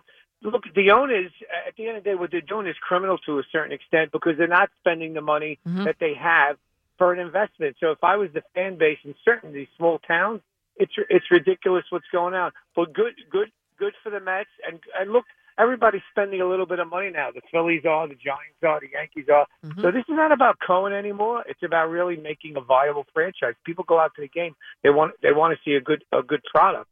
So at the end of the day, there's a lot of noise about Cohen, but the reality is, you know, the baseball unions, you know, they have they they have the, the, the teams to a certain extent with the with this, uh, you know, with no cap at, at a certain level where they can like unlike football where you know these guys are hamstrung a little bit. Right. Let them go out and spend money. Right. Go, good for Cohen. Good for the Mets fans. I'm a Mets fan for 50 years. Spend more money.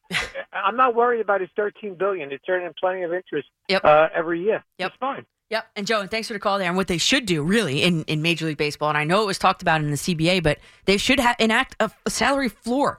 Because the example we talked about a little bit earlier this morning is all right, John Fisher owns the Oakland Athletics. He's worth $2.3 billion. He bought the team for 180 million 17 years ago. It's now worth 1.18 billion. The estimated projected total payroll of his entire team for, for this upcoming season, $49.4 million. The highest paid base salary on that team is uh, Trevor May, something like $6 million. That's that's almost I don't want to use the word criminal, but that's a huge disappointment. That this guy is worth so much. He's made so much on this team and his investment into this team that he can't field I mean, they've got players except for one, two, three, four, five players on that team. They're all the rest of them are all, all in arbitration or pre-arbitration years. That is a freaking minor league team. And that's embarrassing to the game of baseball. Not Steve Cohen spending his money. No way. Sean in Nanuet, New York. You're up on a fan. Hey, Danielle. Uh, listen, I've been listening for over a week now. I've been listening to BT. I've been listening to you coming home at night. Uh, these Yankee fans, man, I, they're unbelievable. They've been doing this for 25, 30 years, picking the best players from everybody's team. Uh, you know, they, now they're sitting crying about Steve Cohen. I'm, I'm just laughing at them. I'm going like, how, how can you even do that? I, I, don't even understand it. It's not. It's not about that. It- It's the small market executives that are crying about Steve Cohen. That, that, that- that these owners don't want to spend their billions on their team. It's just something that they can play with. But I understand. But if you've been listening to the fans for the last seven days, whether it's nighttime at this time or during the day, it's Yankee fans calling in and crying and moaning about I'm spending money. And we're like, Steinbrenner done that for years and years and years. Well, Sean, uh, this one- is Sean. This is my third shift this week, and I haven't had one of those single calls. I haven't. During the day, that's all you hear. I was on during the day the two days ago. I didn't get a single one of those calls. Sorry, I don't know. They, they, they were on there. But my second point is what you just said. So, Oakland A's, Pittsburgh, the Royals, these guys had like at one point five, six players that were all-star players. But as soon as they came up to contract, they, they were getting rid of them. They were making their money on them. Yeah. They weren't reinvesting anything in them. Yep. Absolutely not. One Yeah. more point. That's a problem. For my Jets, for my Jets, Jets season ticket holder. What do we do with Zach Wilson? We, we, we can't we can't do this for another year. No, cannot.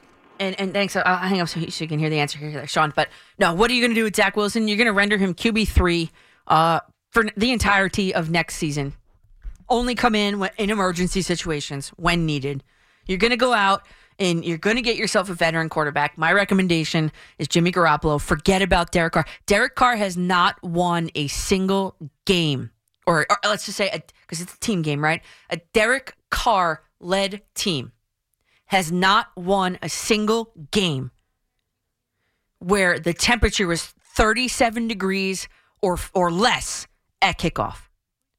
That's not going to bode well here because the dome on MetLife Stadium is not yet installed. So forget the Derek Carr dreams. I mean, and, and, and this season alone, I mean, this season alone, I I know there's probably other stuff going on there, change of scenery and everything, but I mean, 14 interceptions, which is tied for worst in his career. Completion percentage, second worst in his career. Off target percentage, worst in his career. First downs per game, second worst in his career. I mean, a nine year career. All of that. You want that? A guy who has a reputation of choking, a guy who who, who hasn't won a game where the, when a, when, it, when the kickoff temperature is 37 degrees or fewer. Cold never bothered me anyway. The cold absolutely bothers Derek Carr. You don't want him in a Jets uniform or a Giants one for that matter. No. And he's got a full no trade clause, by the way. You think he's going to want to waive it to come here? I don't think so. Kevin, in the car, on the car phone, Kevin, what's up?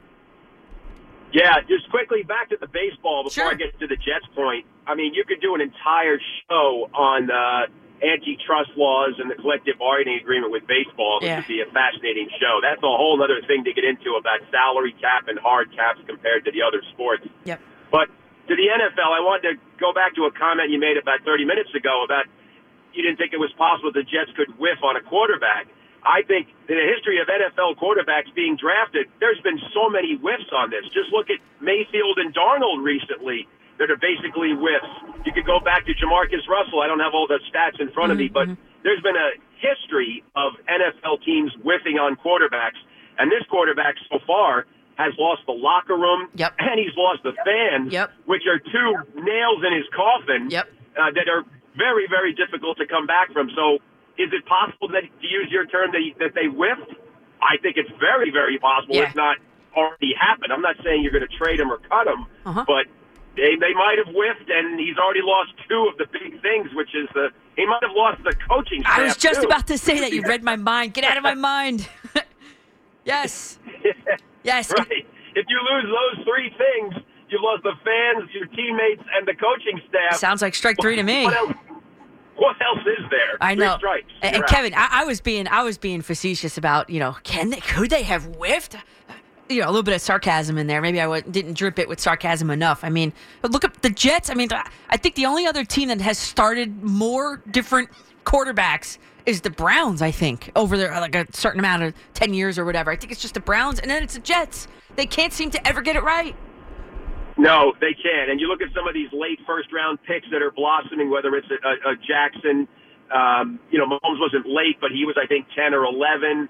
So you pass on all these quarterbacks that get taken. You could just go through. It'd be a great show to do, like, let's just say the last 25 years of quarterbacks that have been drafted Yeah. and the high picks and, you know, going to go with Dilfer. I mean, you could just list so many of them if you just pulled out the books.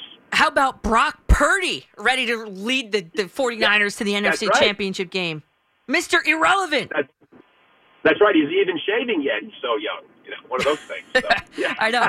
And you got number a lot two. of stories like that. Right. And you got number two, Zach Wilson, who's going to be benched alongside Derek Carr in his final two games of his season. No, thank you. And, and some people want to bring Baker Mayfield here. I mean, again, he's No got to learn the playbook in two days and No won way. thing, but he was the number one pick. Yeah. Forget Baker Mayfield here. I, no part of him. No way. And he, he, he would be on his fourth team if he came here in how many seasons? Yeah. Yeah. Where's the red flag on that? Isn't that a red flag? Uh, a little bit. Yeah, a little bit. Just a little bit. Uh, thanks for the call there, Kevin. Appreciate it. Okay, take care. Uh, a little bit of a red flag, don't you think? Okay, let's go to uh, Paul in Central Islip. You're up on a fan, Paul. Hi, how are you? Good. How are you? Okay. I called. I want to wish you, your family, and the whole WFAN people that work and all the DJs. Aw, thanks, Paul. Happy New Year to you, uh, too. Merry Christmas and a Happy New Year. you too. Thank you. Thank you. All right. Well, that was a great call. Happy New Year to everybody. But I'm going to be back two more times before that. So we don't have to start saying Happy New Year just yet. Let's go to Barry, who's in Manhattan. You're up on the fan. Good morning, Danielle. How are you? Long time, long time listener. I usually call during the day, talk to Kiki, but I just had a call this morning. Oh well, thank you. you. Just had a, you just had somebody on the phone a couple of minutes ago. Absolutely, I don't know what he's listening to. I have never heard a Yankee fan complain about Steve Cohen spending. I haven't. I've Never never experienced it, and this is what my my 16th hour in three days on this station. So no. Yeah, well, I, I listen to everybody. I, I leave for work at five in the morning. I listen to the fan all day at work, going home. Yeah. I've never heard one bad comment from the Yankees about uh, from a Yankee fan about Steve Cohen. Mm-hmm. It's the best thing for baseball. It's the best thing in the world. It, it's got to force owners to, to wake up and reinvest some of the money that they spend. It's Yes. ridiculous. Exactly. Anyway, I just, I just wanted to say that. It's a pleasure to talk to you. Have a great day. Thanks, Barry. You too. Appreciate that. Yeah, of course. Um, these these owners are crying poverty, and they're not reinvesting the money in their team. I, I- I don't feel bad. I just don't. If they need help, then maybe they should just sell the team if they can't figure it out. I don't know. That Oakland A's owner, he would make quite a profit on his investment and get somebody in there that wants to be a part of it.